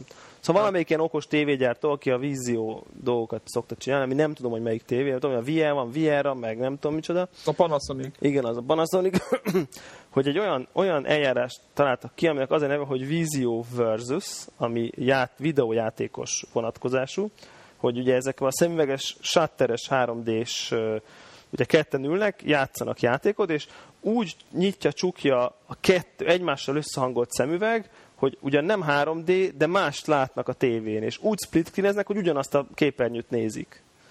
És úgy játszanak egymás ellen. Hát meglepődnék, ha ez elterjedne. De hogy tehát ez egy létező technológia, ki van fejlesztve, A probléma az, hogy igen, én is írtatom a problémát, hogy nyilván ezt szupportálni kéne a játékoknak, de azért szerintem ez, hát komolyan, én nekem ez nagyon tetszik. Tehát, hogy nem, én utálom a szemüveges 3D-t, tehát, hogy a koncepciót, de hogy ez kurva jó, hogy itt gondoljatok, hogy ül valaki így melletted, és nyomjátok a, nem tudom én, a Halo-t egymás ellen, úgyhogy nem ugyanazt látjátok a tévében. Tehát ez már szerintem ilyen iszonyú skifi. Tehát, de már ugye meg lehet csinálni. Tehát, hogy ez, és végülis, hogyha aki ugye érti, hogy működik ez a letakarós dolog, az végül is belátja, hogy persze, hát miért lehetne ugyanúgy, hogy nem a két szem lát különböző képet, hanem a két egymás mellett ülő, hát semmi különbség. Tehát. De szerintem érdekes. Ugye? Ez nem tök érdekes. Egész nagyba bejelentették egyébként a szemüveg nélkül 3D-s tévéket mutogatták CES-en. Hát azt hiszem a sweet spot azokat meg fogja ölni. Ekkorába. Tehát ez... Amíg azt nem fogják... Mi? Hát ugye ez a sweet spotnak hívják azt, ahol az egyetlen pont, ahonnan jó. Tehát... De higgyünk benne szerintem. Hát más választásunk nincsen, mert szerintem a szemüveges az eleve halálra van ítélve. Tehát. Hát a szemüveges verzió az kuka. Tehát abban szerintem megegyezhetünk, hogy az egy drága szemüveg, az egy nagyon értem. Az egy rossz valami. Igen, rossz koncepció, mindenkinek meg kell szerezni, meg nem tudom mit. Tehát leülünk öten, akkor mindenkinek lesz, és akkor... Ne, teljesen esélytelen. Na jó. Jó, hát akkor ennyit a 3DS-ről, akkor a rövid hírblokkunk után, akkor vágjunk bele abba, hogy ki mivel játszott a héten. Kezdjük Zephyrrel. Oké, most gyors leszek, mert szerintem nagyon sokat beszéltünk itt a 3DS-ről. Igen, betűnt. Hát szerintem itt most csak így. Én a God of War Ghost of Sparta nemű játékkal játszottam PSP-n, ez a PSP-s verziónak a második epizódja. Ez a God of, hál' Istennek nem a God of War PS3-os God of War részeknek, vagy a PS2-es, meg PS3-os God of War részeknek a kopia, úgymond, hanem ez egy külön oldalszála, oldalhajtással a tesóját keresi a szépenbőr, megint igencsak nagy vehemenciával, meg eléggé feszült közben, úgy, mint az összes God of War részben, és hát lebilincselő. Tehát nem mondom, hogy ugye nagyon sokat ekésztük itt a PSP-t az utóbbi években, nek meg volt az oka, de meg az, hogy nincs is játék, de én azt mondom, hogy most már nem is lesz rá játék, mert jön a PSP 2, és kifogják a PSP 1-et, talán még nyomják majd Japánba, de meg a játékot is ott, de itt Európában szerintem végig a PSP-nek, meg Amerikában is, és azt gondolom, hogy ez az utolsó tényleges nagy dobás. Most lesz egy-két dolog, még itt japánok itt valami Final Fantasy-t bejelentettek, de ezen a játékot annyira látszik, hogy még utoljára az utolsó megahertzet is felhasználták, és meg az utolsó bitre is írtak valami effektet. És ki van használva a vas, az biztos. Teljesen. Tehát tátott szájjal néztem az egészet, hogy nem értettem, hogy a kis... Ugye föltekerték a processzort 222 MHz-ről 333-ra a játék kedvéért. De nem ez mindig benne volt a vasba, hogy fel lehet? Persze benne volt, csak ugye azért tekerték le, hogy nagyobb legyen az aksi. Az aksi miatt volt ez a 222-n megy az összes játék, és időnként nyilván Sony belsős címeknél engedi a cucc, vagy ők tudják, hogy lehet azt, hogy 333 MHz-en menjen a gép. Meg a boot menüből, hogyha okos firmware van. Hát nyilván, hogyha okos firmwareből egyébként is lehet, de nem történik semmi játékokkal, hiába állított föl, tehát. És brutális. Tehát mind a történet, mind a mozgás, kész van egyébként a bemutató, tehát megírtam meg mindent, hogy ki fogjuk tenni a Connector valószínűleg holnap. Olvassátok el, nem lett hosszú. Tegnap előtt. Igen. Ja, bocsánat. Tehát, hogy igen. Tehát 5 nappal ezelőtt pénteken ki fog kerülni a konnektorra, és olvassátok el mindenféleképpen, mert nem lett hosszú, meg egyáltalán nem húztam. Egy a lényeg, zseniális, precízen lehet irányítani, örültem, boldog voltam, mert megint visszarángatott a valóságba, hogy már pedig a handheld gamingnek mindenki, tök mindegy, hogy milyen casual réteget fog, meg $1 az Apple, meg az összes Android, meg bármilyen telefonos cég a handheld rétegnek, vagy a handheld konzoloknak egyszerűen van létjogosultsága, mert azért, mert én nem hiszek tovább. Tehát ameddig nincsenek ilyen grandiózus, meg jól irányítható, szép, nagyon kitalált, jó kidolgozott játékok, tehát rengeteg fegyver, rengeteg varázslat, tehát tényleg minden, szinkronok, videók. Content van. Igen, tehát ameddig nincs ez, addig semmi keresni valója, addig lehet mondani, hogy mennyi iPhone-t, meg telefont, meg Android készüléket adnak el, az egésznek semmi jelentősége nincs, mert ezek a játékok minőségben, meg egyáltalán 100-szor többet nyújtanak. Úgyhogy mindenki próbálja ki, aki PSP-vel rendelkezik. A másik dolog, hogy nagyon régen szemeztem egy játékkal, és aztán akcióban volt a Zabwin, és megrendeltem. Mennyi volt? Mondd? Mennyi volt? Azt hiszem 15 font. Uh-huh. És megrendeltem, és az a Yakuza 3. És a Yakuza 3-ról van demo a PSN-en, de én azt gondolom, hogy a Yakuza 3 demo egyáltalán nem mutatja be, hogy az a játék amúgy miről szól. Én azt gondolom, hogy a Yakuza 3 demo borzasztó. Én ennyire, nekem ennyire nem tetszett. Igen, de amennyire rossz az a demo, vagy amennyire nem mutatja meg, hogy mi van. Érthetetlen, ez a jó szó rá. Tehát nekem nem... Zephyr, képzeld, most egyet kell értsek Devlávon, mert csak miatta tényleg rácuppantam én is. És ugye az a demo, amikor ott valami kaszinóba kell... Ott, fehér öltőbe verekszel furán. Igen. Néha kimész az utcára, és ott verekszel furán. Tehát. Számomra is furcsa volt, mert én engem emlékeztetett PS2-n a... Hú, milyen szamurájos, Way of the Samurai jellegű, de hát az nem most volt. Tehát, de akkor meghallgatunk Zephyr, hogy lehet, hogy a végleges az ennyire nagy különbség lenne a demóhoz képest. Nem, azt kell látni, hogy amit a Devla mond, meg amit te is mondasz, meg amit sokan mondanak a demo alapján, ez a maga Yakuza ugye PS2-n indult el, ez a sorozat, és látszik, hogy a maga a Yakuza 3 az a PS2-es és a PS3-as játékok között helyezkedik el valahol. Inkább azt mondom, hogy olyan szempontból, hogy nincs mindenhol szinkron, van, ahol a szövegeket így nyomkodni kell, és így írja ki alul. Mint a Way of the Samurai-ban, igen. De úgy, hogy először beszélgetnek, aztán csak egyszer csak átvált. De ezeken mind túllépsz azért, mert egyrészt a grafika az teljesen szélsőséges. Azért mondom, ott is, hogy PS2 meg a PS3-nak a legjobb szintje között szerintem repked.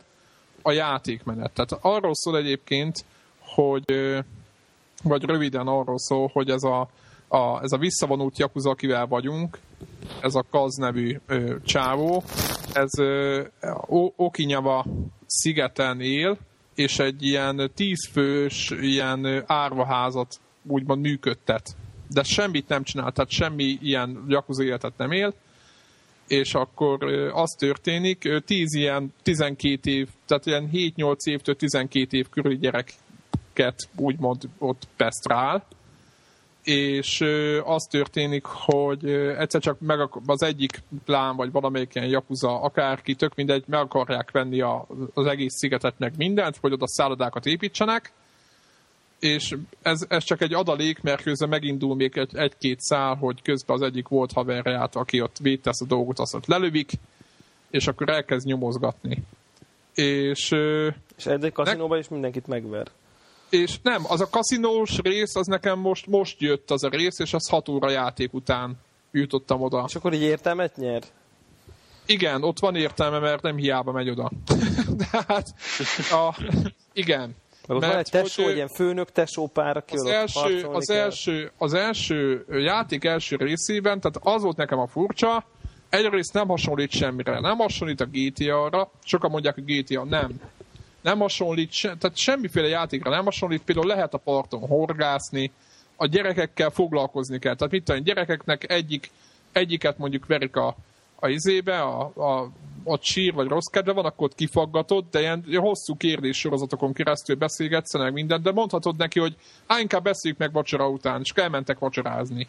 És akkor nem, akkor kifaggatod, és akkor kiderül, hogy a gyereket ott csesztetik az iskolába, akkor elmész a iskolának a valamilyen támogatójával, mert nem emlékszem, elmész golfozni, vagy nem, hogy hallod, hogy az golfozik valahol, oda elmész, és akkor kiderül, és akkor oda beállsz hozzá, és akkor ott össze, most akkor ott golfozás közben, ami egy komplet játék, egy komplet golfjáték volt ott benne, van egy ilyen kicsi párpályás golfjáték, közben beszélgetnek arról, hogy egyébként mi van az iskolában, meg hogy a gyerekek így, meg úgy, meg amúgy.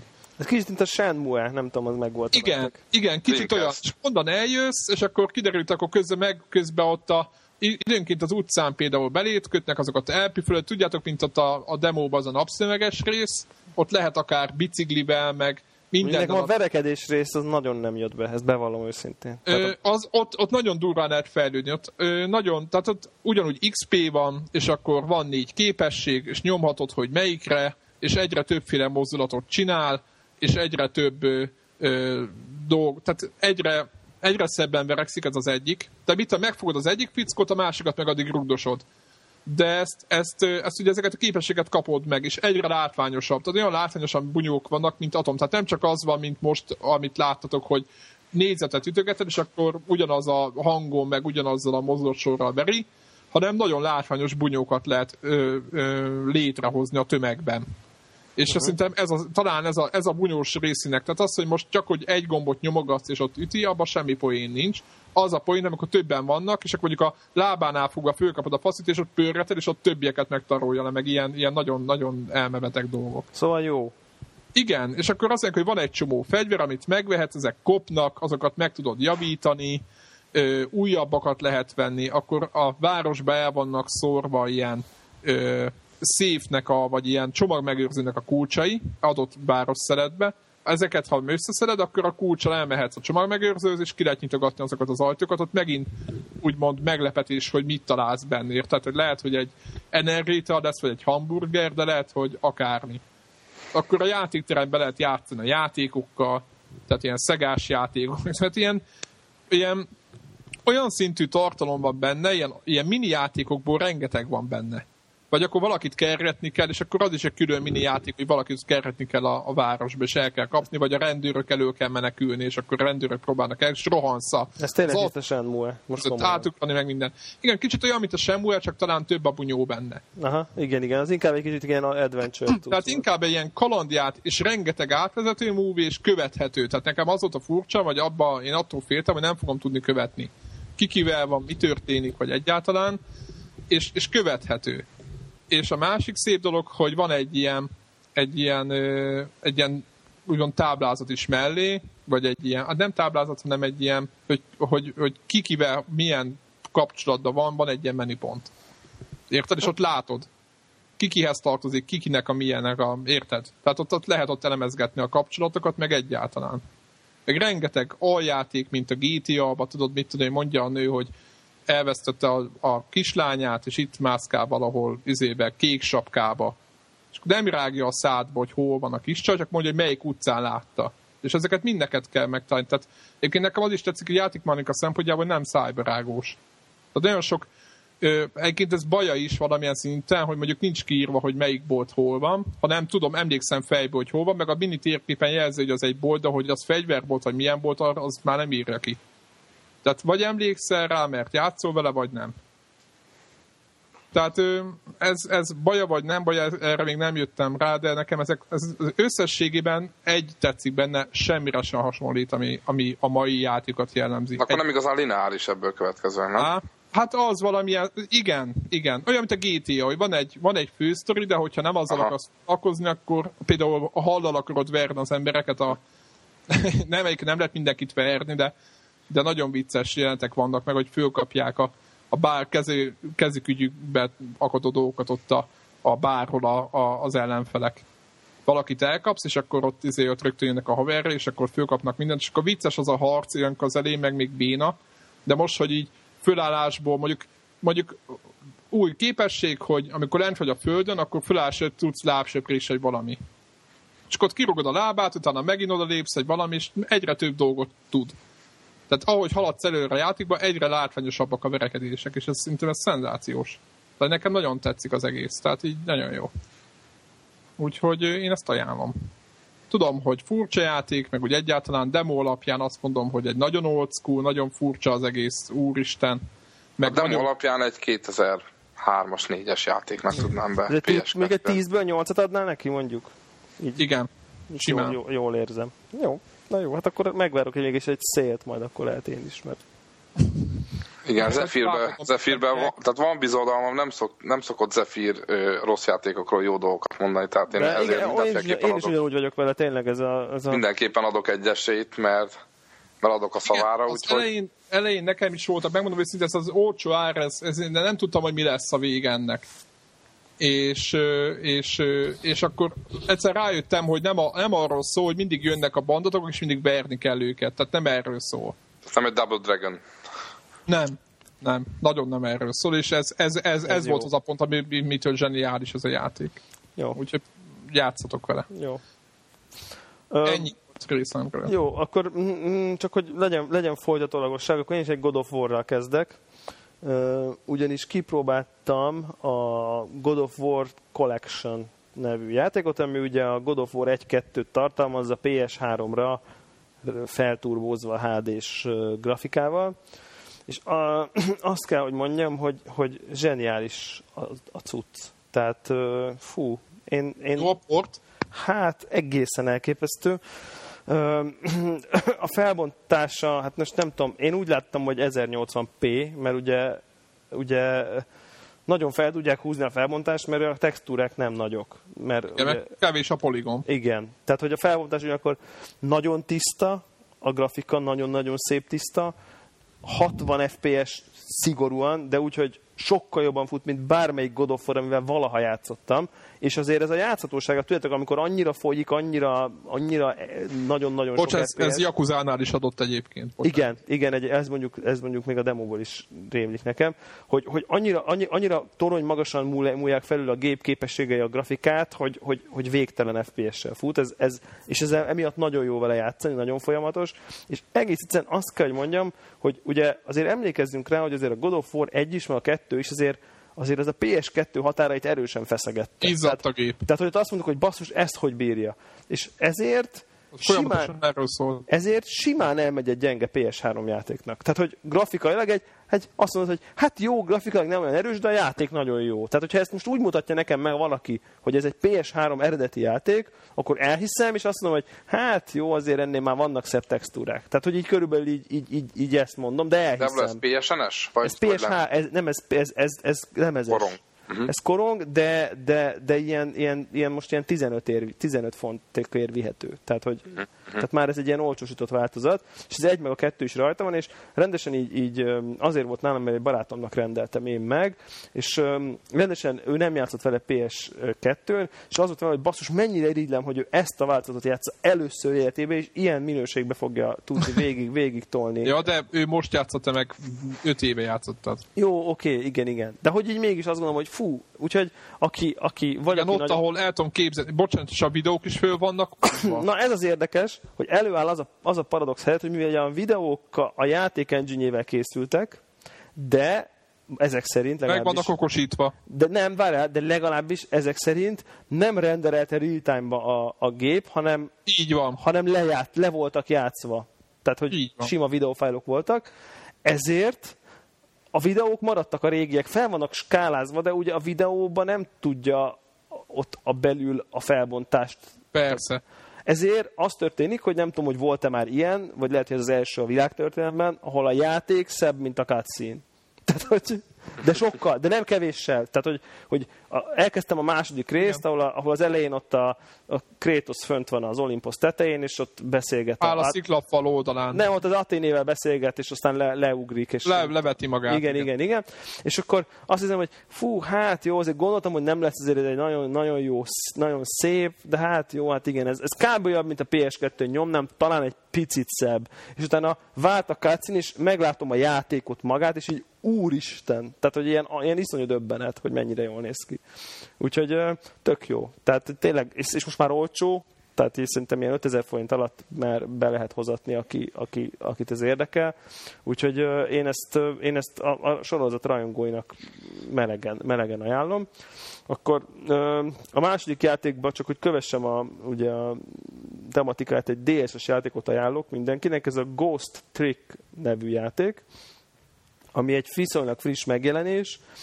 Annyit kell tudni róla, hogy az Ace Attorney című, hát mondjuk úgy, hogy igen elborult bíróság szimulátor, ügyvéd szimulátor kalandjátéknak a készítő, de egyébként nagyon sikeres és nagyon jó játékoknak a készítőinek a legújabb játéka. Hát picit baj vagyok, hogy elmagyarázzam, hogy miről szól. A játék úgy kezdődik, hogy meg vagy halva, és egy asztali lámpa beszél hozzád. Csak hogy mennyire elvont a cucc, ezt ezzel szeretném érzékelteni, de maga a játéknak valahogy az a lényege, hogy meghalsz, de egy ilyen szellem vagy, és meg tudsz szállni bizonyos tárgyakat, és mint mondjuk a Ghostba, ugye, hogy a Patrick Swayze meg tudta pöckölni mondjuk az üveget, vagy te is picit tudsz manipulálni, mondjuk megszólal a gitár a falon. Ez már tetszik. Akkor átrepülsz a könyvbe, az kinyílik. És történnek az események a világba, és azáltal, hogy te ilyen kis piciket beavatkozol bizonyos helyeken, ezáltal kell mondjuk megmentened a lányt, vagy... Tehát, hogy mindig van valami cél. És ez még meg van fejlve egy csomó jobbfa dologgal, tehát, hogy látod, hogy mondjuk megölik, akkor hogyha rámész egy hullára, akkor vissza tudsz menni 4 perccel a halála előtt, és ott kezdődik a pálya, hogy akkor mentsd meg. Hát ez... Ha fele olyan jó, mint ami ennek hangzik... Nem, ez sokkal... Tényleg, most ezt komolyan mondom, ez jobb, mint ami ennek hangzik. Tehát, hogy... Akkor az tud cím. Azt akartam kérdezni, és mi hogy van körítve, hogy néz ki ez? Milyen formában van ez? Hát ilyen nagyon-nagyon szerethető, ilyen kicsit ilyen képregényes rajzfilmszer. Inkább mondom azt, hogy kicsit ilyen képregényes karakterek. Pixel, vagy... Nem 3D, hanem ilyen 2D. Nagyon, viszonylag ilyen képregény. Olyan, mint minden helyszín, mint egy képregény kocka lenne, olyan, és azon belül mész, és akkor amikor így tárgyal repkedsz, akkor kicsit így beszürkül, mert akkor ilyen ghost világban vagy, és amikor meg a real time megyek az események, akkor mindig van egy gombot, hogy na most, és az úgy hívják, hogy trick, azért is ghost trick, mert ugye te vagy a ghost, és akkor amikor rajta vagy egy tárgyon, akkor mondjuk egy lámpán, akkor a trick az, hogy bekapcsol-kikapcsol, akkor ha egy darul, akkor nem tudom, én mocorog. Tehát és akkor azt megnyomod, és akkor így beleavatkozol a világba. Tehát, hogy így az a trick, ezért ghost trick. Ez a neve. Nagyon szép, nagyon jó a víz. Tehát szerintem nagyon jó megtalálták a dolognak a vizualitását is. Például van egy olyan párbeszéd, az a kedvencem így az elején, hogy így teljesen természetességgel magyarázza neked az asztali lámpa, hogy ja, és egyébként a halott lelkek a telefonvonalon keresztül utaznak egyik helyről a másikra. Tehát, hogy így oldják meg is, hogyha telefonra rámész, akkor tárcsázol, és ahova tárcsázol, ott megjelensz. Mert hogy a telefonvonalon, a halott lelkek telefonvonalon utaznak egyik egyszerűen a másikat, hát óriási. Tehát ilyenek vannak benne. Viszonylag sok egyébként a beszéd, tehát hogy a dialóg, ami de jó a sztori. Yakuzánál is klasszikus. De jó a sztori. Tehát, de hogy... ez játék amúgy azért beszélnek, vagy csak?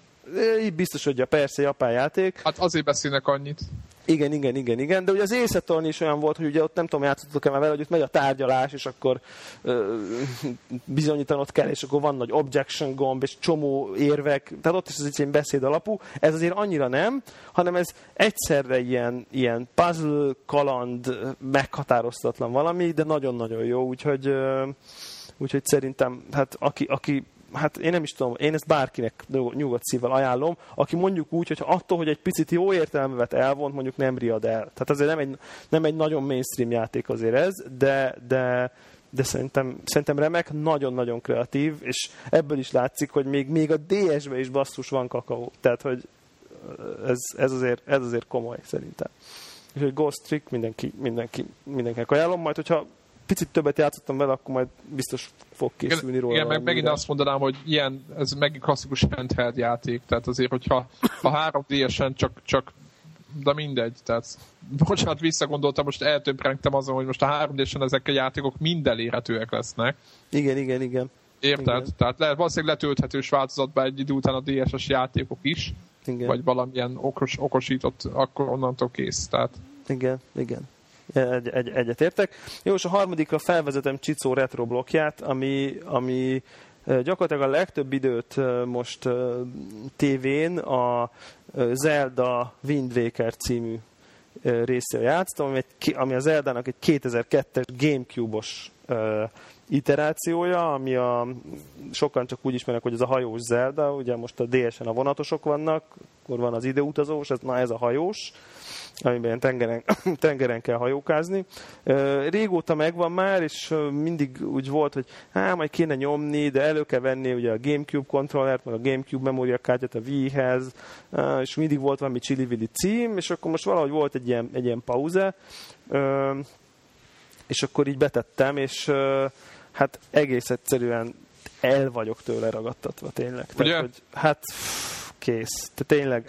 Én azzal játszottam egyedül Gamecube-on, és én egyszerűen, hogy vissza kellett adnom a Gamecube-ot, meg nem volt rá időm, de hát majd megőrültem tőle. De tényleg, tehát, hogy ez az ember, tehát úgy játszik vele az ember, hogy ilyen folyamatos vigyor az arcán, és ilyen mint hogyha valami ilyen, nem tudom, álomvilágban lebegne, ami felhőn, és közben játszan egy játékot. Hogy a DSS verzió ennek a utódjának számít szerintem. Mármint ezek a Spirit Tracks, meg a Phantom Hourglass. Igen, tehát a stílusra mondom, meg úgy hogy a vizualitásra mindenképp. Aha, meg úgy érzetre mondom. Csak igen, de szerintem sokkal jobb ez egyébként, mint a DS-es változat. Persze, nyilván ez a nagygépes változat azért több van benne.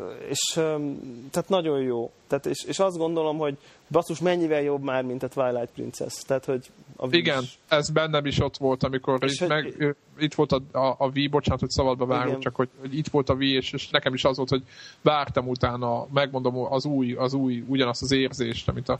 És sajnos úgy látom, hogy az új... ilyen nem volt, hanem az, hogy úristen. Igen, sajnos az új Wii Zelda is, meg a Twilight Princess-t viszi tovább. Picit félúton van mondjuk. Nekem nagyon jó ez a rajzfilmszerű világ, ez nagyon-nagyon jó szerintem. Tehát ez zseniálisan jó. És amikor megpróbál ilyen kicsit ilyen reális mesevilág lenni, ilyen kicsit ilyen World of Warcraft. Az nem jó. Az szerintem nem jó. Az minél reálisabb, vagy normál grafikává akar válni, szerintem annál kevésbé jó. Igen, elveszíti a varázs. Egy adag byte elveszít belőle, és azért is kár, de szerintem jó játék a Twilight Princess egyébként, én végig vittem, de a végén, mondjuk az utolsó 3 órát, már 4-et, ezt már csak becsületből, de... Szenvedés volt?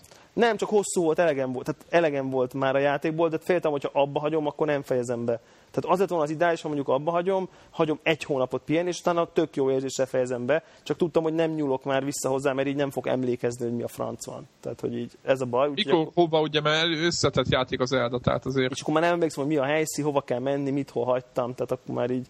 Szóval nagyon jó, meg is csináltam, aztán nem tudom, rögtön 2 boss-t, majdnem így egy kis túlzásra egy gyűltöm be, és nagyon jó.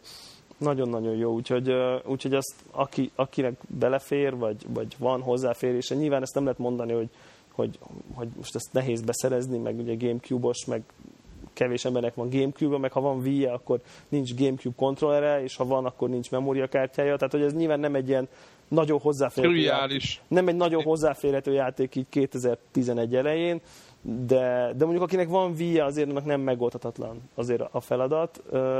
Azt továbbra is egyébként érthetetlenek tartom, hogy a Gamecube-os játékokat miért nem lehet a klasszik kontroller irányítani, de mindegy, most már ez van. Tehát, hogy minden nem lehet, Gamecube-os kontroller kell hozzá, de hát én azt hiszem, hogy nagyon sok Zeldával játszottam, ez egy ilyen nagy hiányom volt, de úgy érzem, hogy eddig ez a kedvencem. Tehát... Én igen. A nagygépesek közül szerintem a Mindwalker a legjobb. De most ha nyilván az összeset vesszük, akkor is. Tehát igen.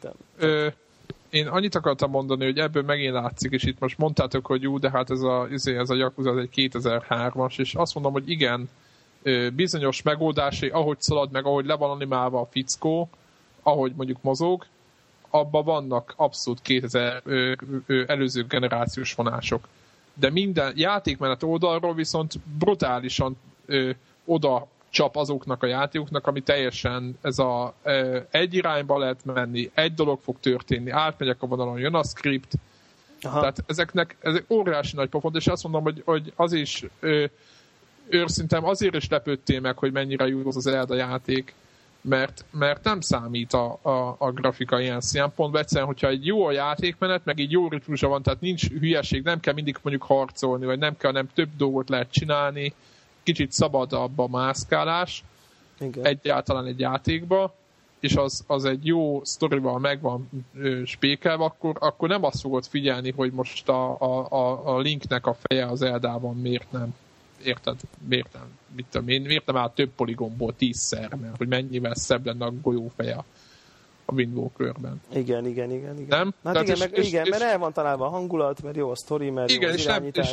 És itt bukik az egész izén, hogy már pedig itt a poligonokat itt igen. keressük. Messze nem vártam, hogy ennyire jónak gondoljam. Tényleg. Tehát, hogy... De egyébként érdekes, hogy nekem a második kedvencem az viszont handheldes, és ez meg a miniskap, ami meg... Pányiskám, így van. Ami így a Game Boy Advance-es, tehát az a következő legjobb. Én az PSP-n játszottam, az a képzavar, és én is ugyanezt gondolom, hogy a Pányiskám az jobb játék, mint a 2DS-es változat. Szerintem is jobb. Az 2DS-es változat is zseniális. Igen. De már szerintem az érdekes, hogy azt gondolom, hogy a touchscreen ártott. Ez a behúzom. Igen. Tehát igen. Az a pixeles grafika az nagyon jó a Game Boy Advance-es Zeldába. Igen. Na jó, mindegy, majd, tehát hogy ez és akkor, hogyha már egy régi játékokról beszélünk, akkor Csicó mondta, hogy ő retrózott. Igen. Ez úgy történt, hogy van egy fiatal svéd kollégám, 21 éves csak a srác, de teljesen pozitív volt, hogy neki van GameCube és hozta magával ide Svédországból. Láttam benne reményt, hogy esetleg a régi játékok felé hajlik a fiatalkora ellenére, és átjött virtual tenniszezni, de aztán az jött ki belőle, hogy elkezdtünk beszélni, hogy ő mivel kezdte, meg hogy van neki Gamecube-ja, és akkor mondta, hogy hát neki Super Nintendo volt az első konzolja, és maradt ezen a Nintendo-s vonalon, és ez neki ezt tetszett, és akkor ő is kérdezte, hogy én honnan indultam, és akkor hát mondtam a Commodore-os dolgokat, és erről ő hallotta a nevet, de fogalma nem volt, hogy egy életében nem játszott egy játékot se. Hát gondoltam, megpróbálom a lehetetlent, és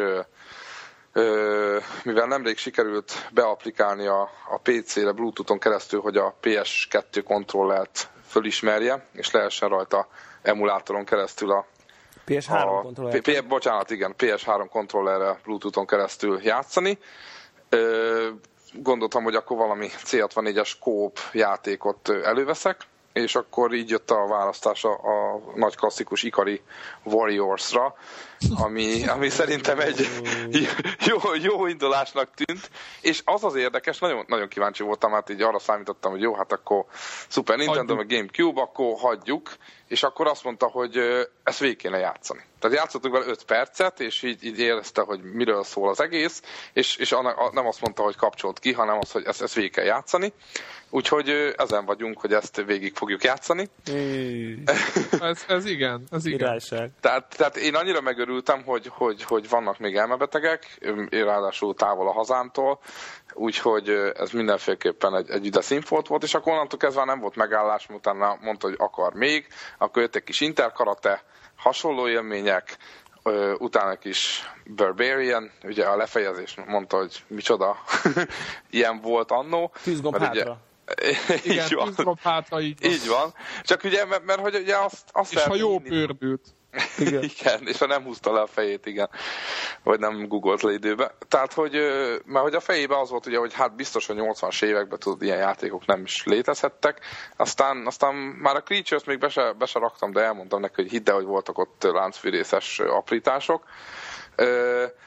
Úgyhogy azzal is elszórakoztunk egy jó pár órát, úgyhogy a végén úgy voltam vele, hogy teljes retrólázva voltam, csak aztán haza kellett mennie, és úgy voltam vele, hogy én meg akkor most átmegyek az egyszemélyes játékokra, és van 2 olyan játékom, amit még mindig nem játszottam végig, de nagyon szeretném végigjátszani. Az egyik a Wings of Fury, ami ugye nagy klasszikus szintén. Jézus Isten! Azt gondolom, hogy ezek ilyen típusok, az már annyira nem lenne türelmem, de aztán persze lehet, hogy... Dehogy nem.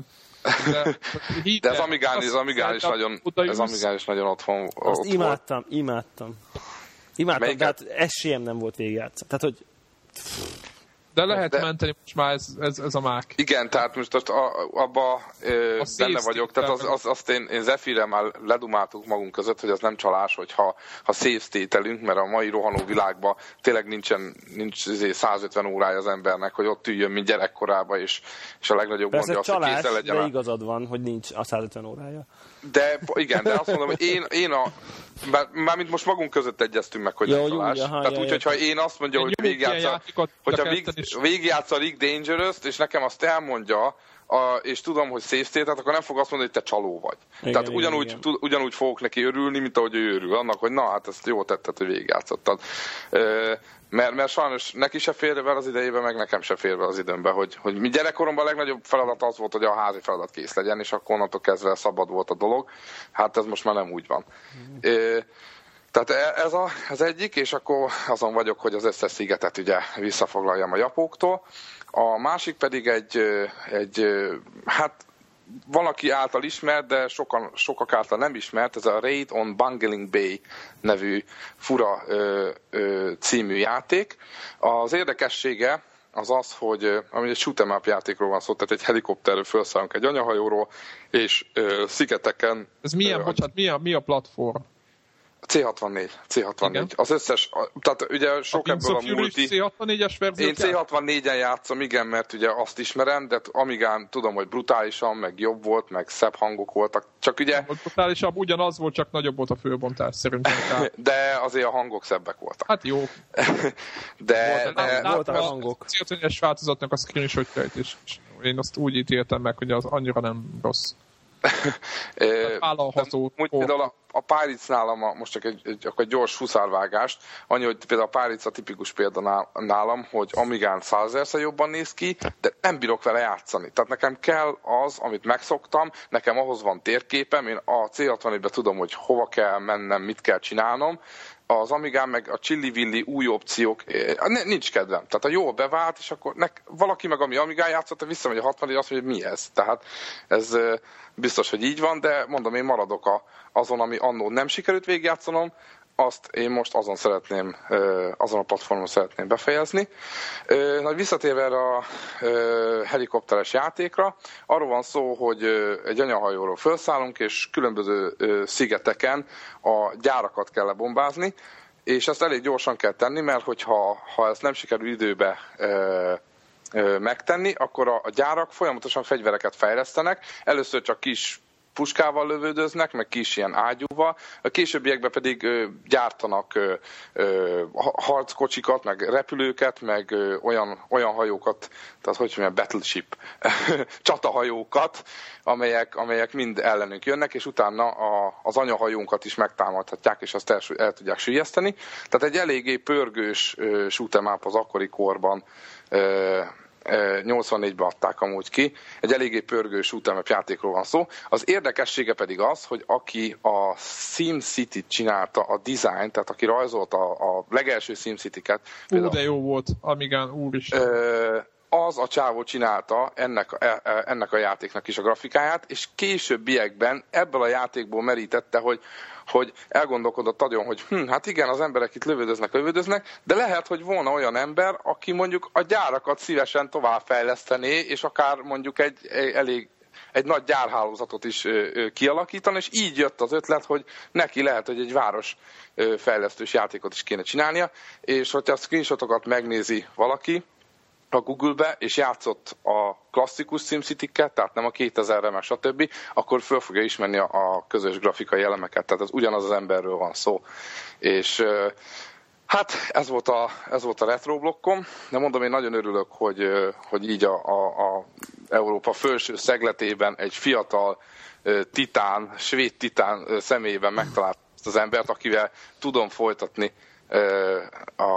ezt a Jake nem volt erre hajlandó? Vagy? A Jake, a szobatársam nem hajlandó ilyesmivel foglalkozni.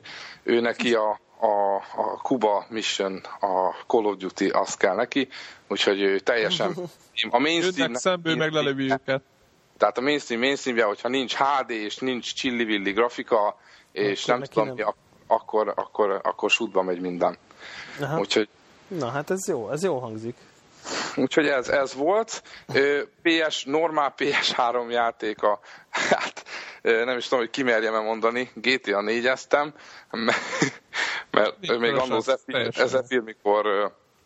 Zephyr, mikor itt, vagy talán otthon voltam Szegeden, és kölcsönadta nekem jó régen, és megnéztem most, lelombozódva láttam, hogy a statisztikában 30%-nál vagyok, és elkezdtem ezen nagyon, hogy ennyire bután vagy hülyén játszok, vagy pedig valami más van, és nézek utána egy belenyomtam egy 5-6 órát, nézem 36%, mondom, hát ez a 3%, ez 6 óra játék után nem így kéne kinézni, és így elagyaltam, hogy mit csinálok. És rájöttem, hogy minden GTA-ba, tehát visszagondoltam a PS2-es GTA 3-ra például, a GTA-ba beülök, és egyszerűen annyira élvezem, hogy én megyek, és főleg a PS3-as, mert gyönyörű szerintem a törés, a fényezések a kocsikon. Tehát, hogy annyi mindent lehet csinálni, hogy csak...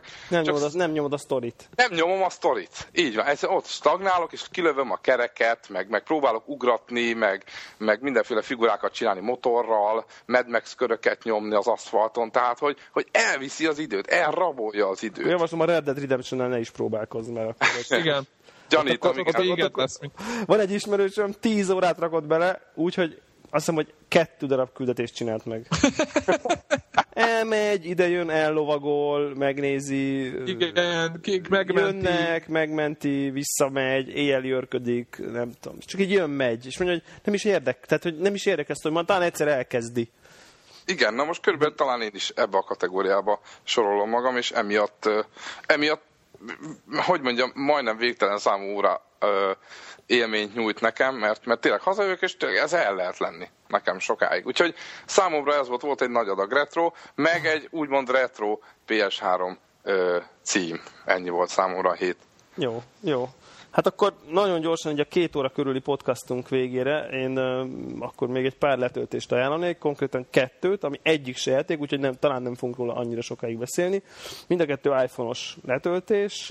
Az egyik, hogy én régóta keresek egy olyan to-do listet, ami ugye a teendőket lehet iPhone-on nyilvántartani, és ha elvégzem, akkor így kipipálni. Tehát nem a Google-nek a kalendárját használja? Nem. Én egy ilyen nagyon minimál megoldást akartam. Ugye iPhone-ra annyi tudja, hogy beírom, hogy mit tudom én, kell venni kenyeret, és akkor, hogyha megvettem a kenyeret, akkor hogy rányomok, és akkor kihúzza, vagy eltűnik, vagy valami. Tehát, hogy ez a tényleg, tehát, hogy csak így van mondjuk 10 dolgom egyszerre, nem 50, meg nem akarom nyilvántartani az egész életem, hanem csak ezek az ilyen elintézendők, hogy az a sticky notes, nem? Tehát amiket hát is fölírkálsz szettlét. Az, hogy lejár a személyim, meg hogy el kell menni az okmányirodába. Tehát ezek az ilyen elintézendő dolgok, amiket ránézek, hogy fúna mik vannak, és erre kerestem valami jó megoldást, és azt egyébként vannak nagyon drága programok, ezek közül van a Things, meg az OmniFocus, ami kimondottan ilyen productivity alkalmazások, ami az embernek a munka folyamatát. A munkához. Ugye, de hát ezek nagyon komoly, ezek ilyen 20, 30, 40, 50 dolláros, mert iPhone is ilyen 20 dolláros programok, cloud-dal szinkronizálnak, egyből ugye itt kipipálom, akkor már az asztali gépen is kipipálódnak. Tehát ez nekem overkill arra, hogy mit tudom én, vegyek izzót a Halo Game-be, ami kiment a fürdőszobába. Tehát ugye, de tényleg, mert nekem ezek, de, mert ilyen típusúban mondjuk van 10, és én mondjuk elfelejtem. Tehát, hogy elfelejtem. És akkor megnéztem ezeket a minimál megoldásokat, vannak ingyenesek, vannak csúnyák, vannak szebbek, és akkor így körbenéztem, és az a lényeg, hogy van ez az Air To Do nevű alkalmazás, mint nem tudom, lég To Do, ez Air To Do az a neve, és ez egy nagy...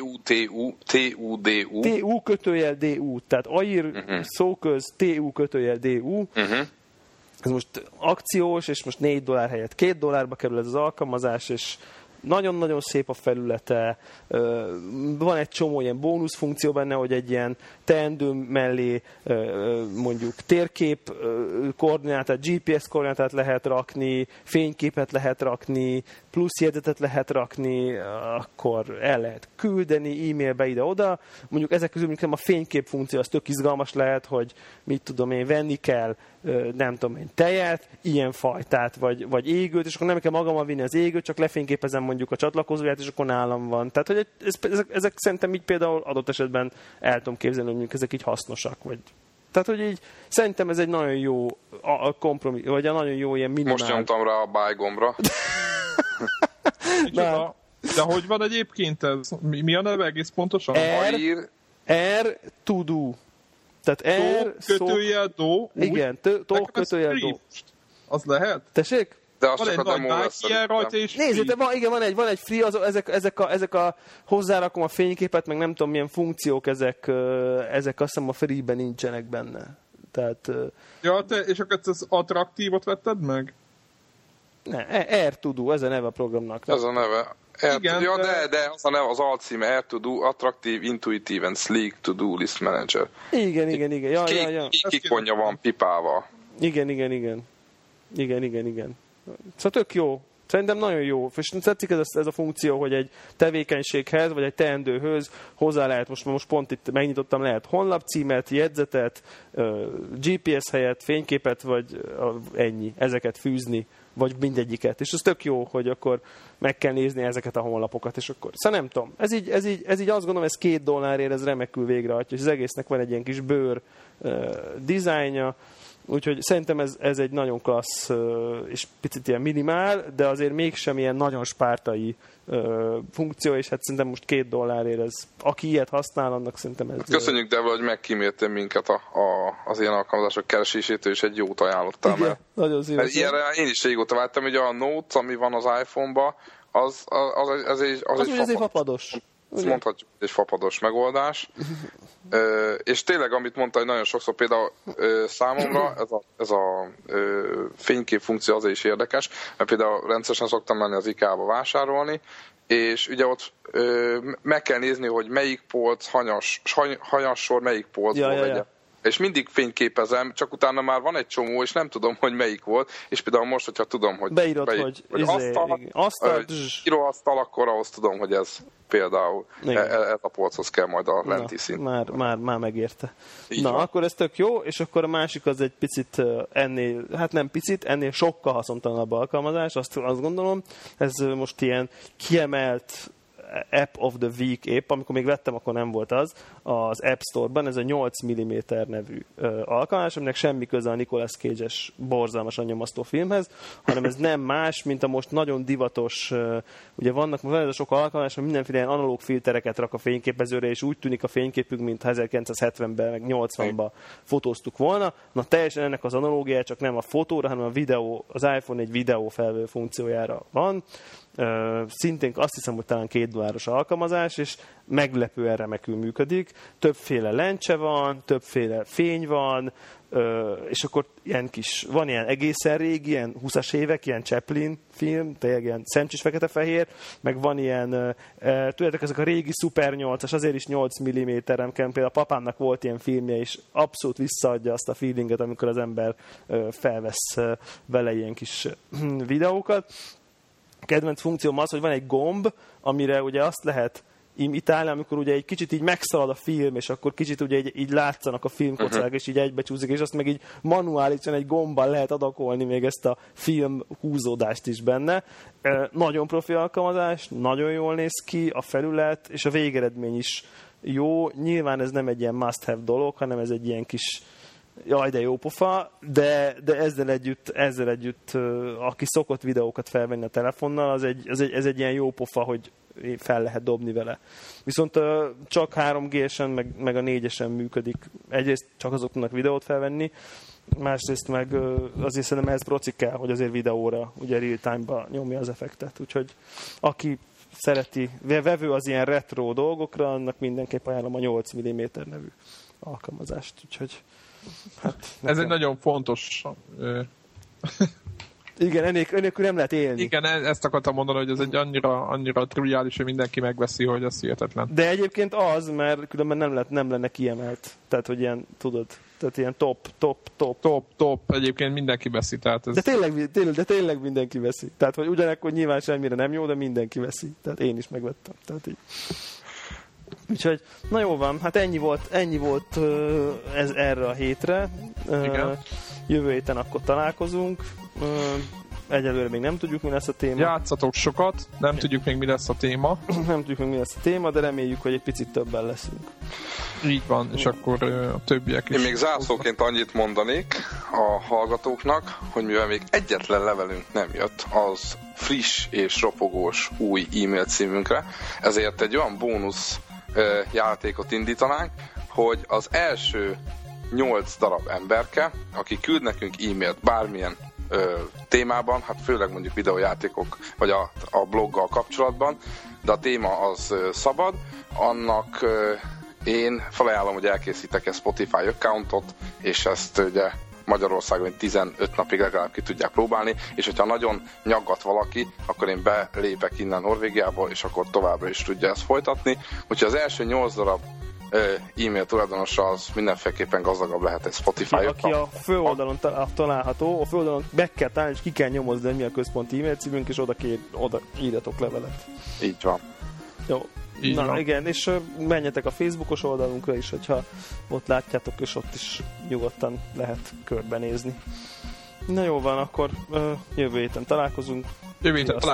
Sziasztok!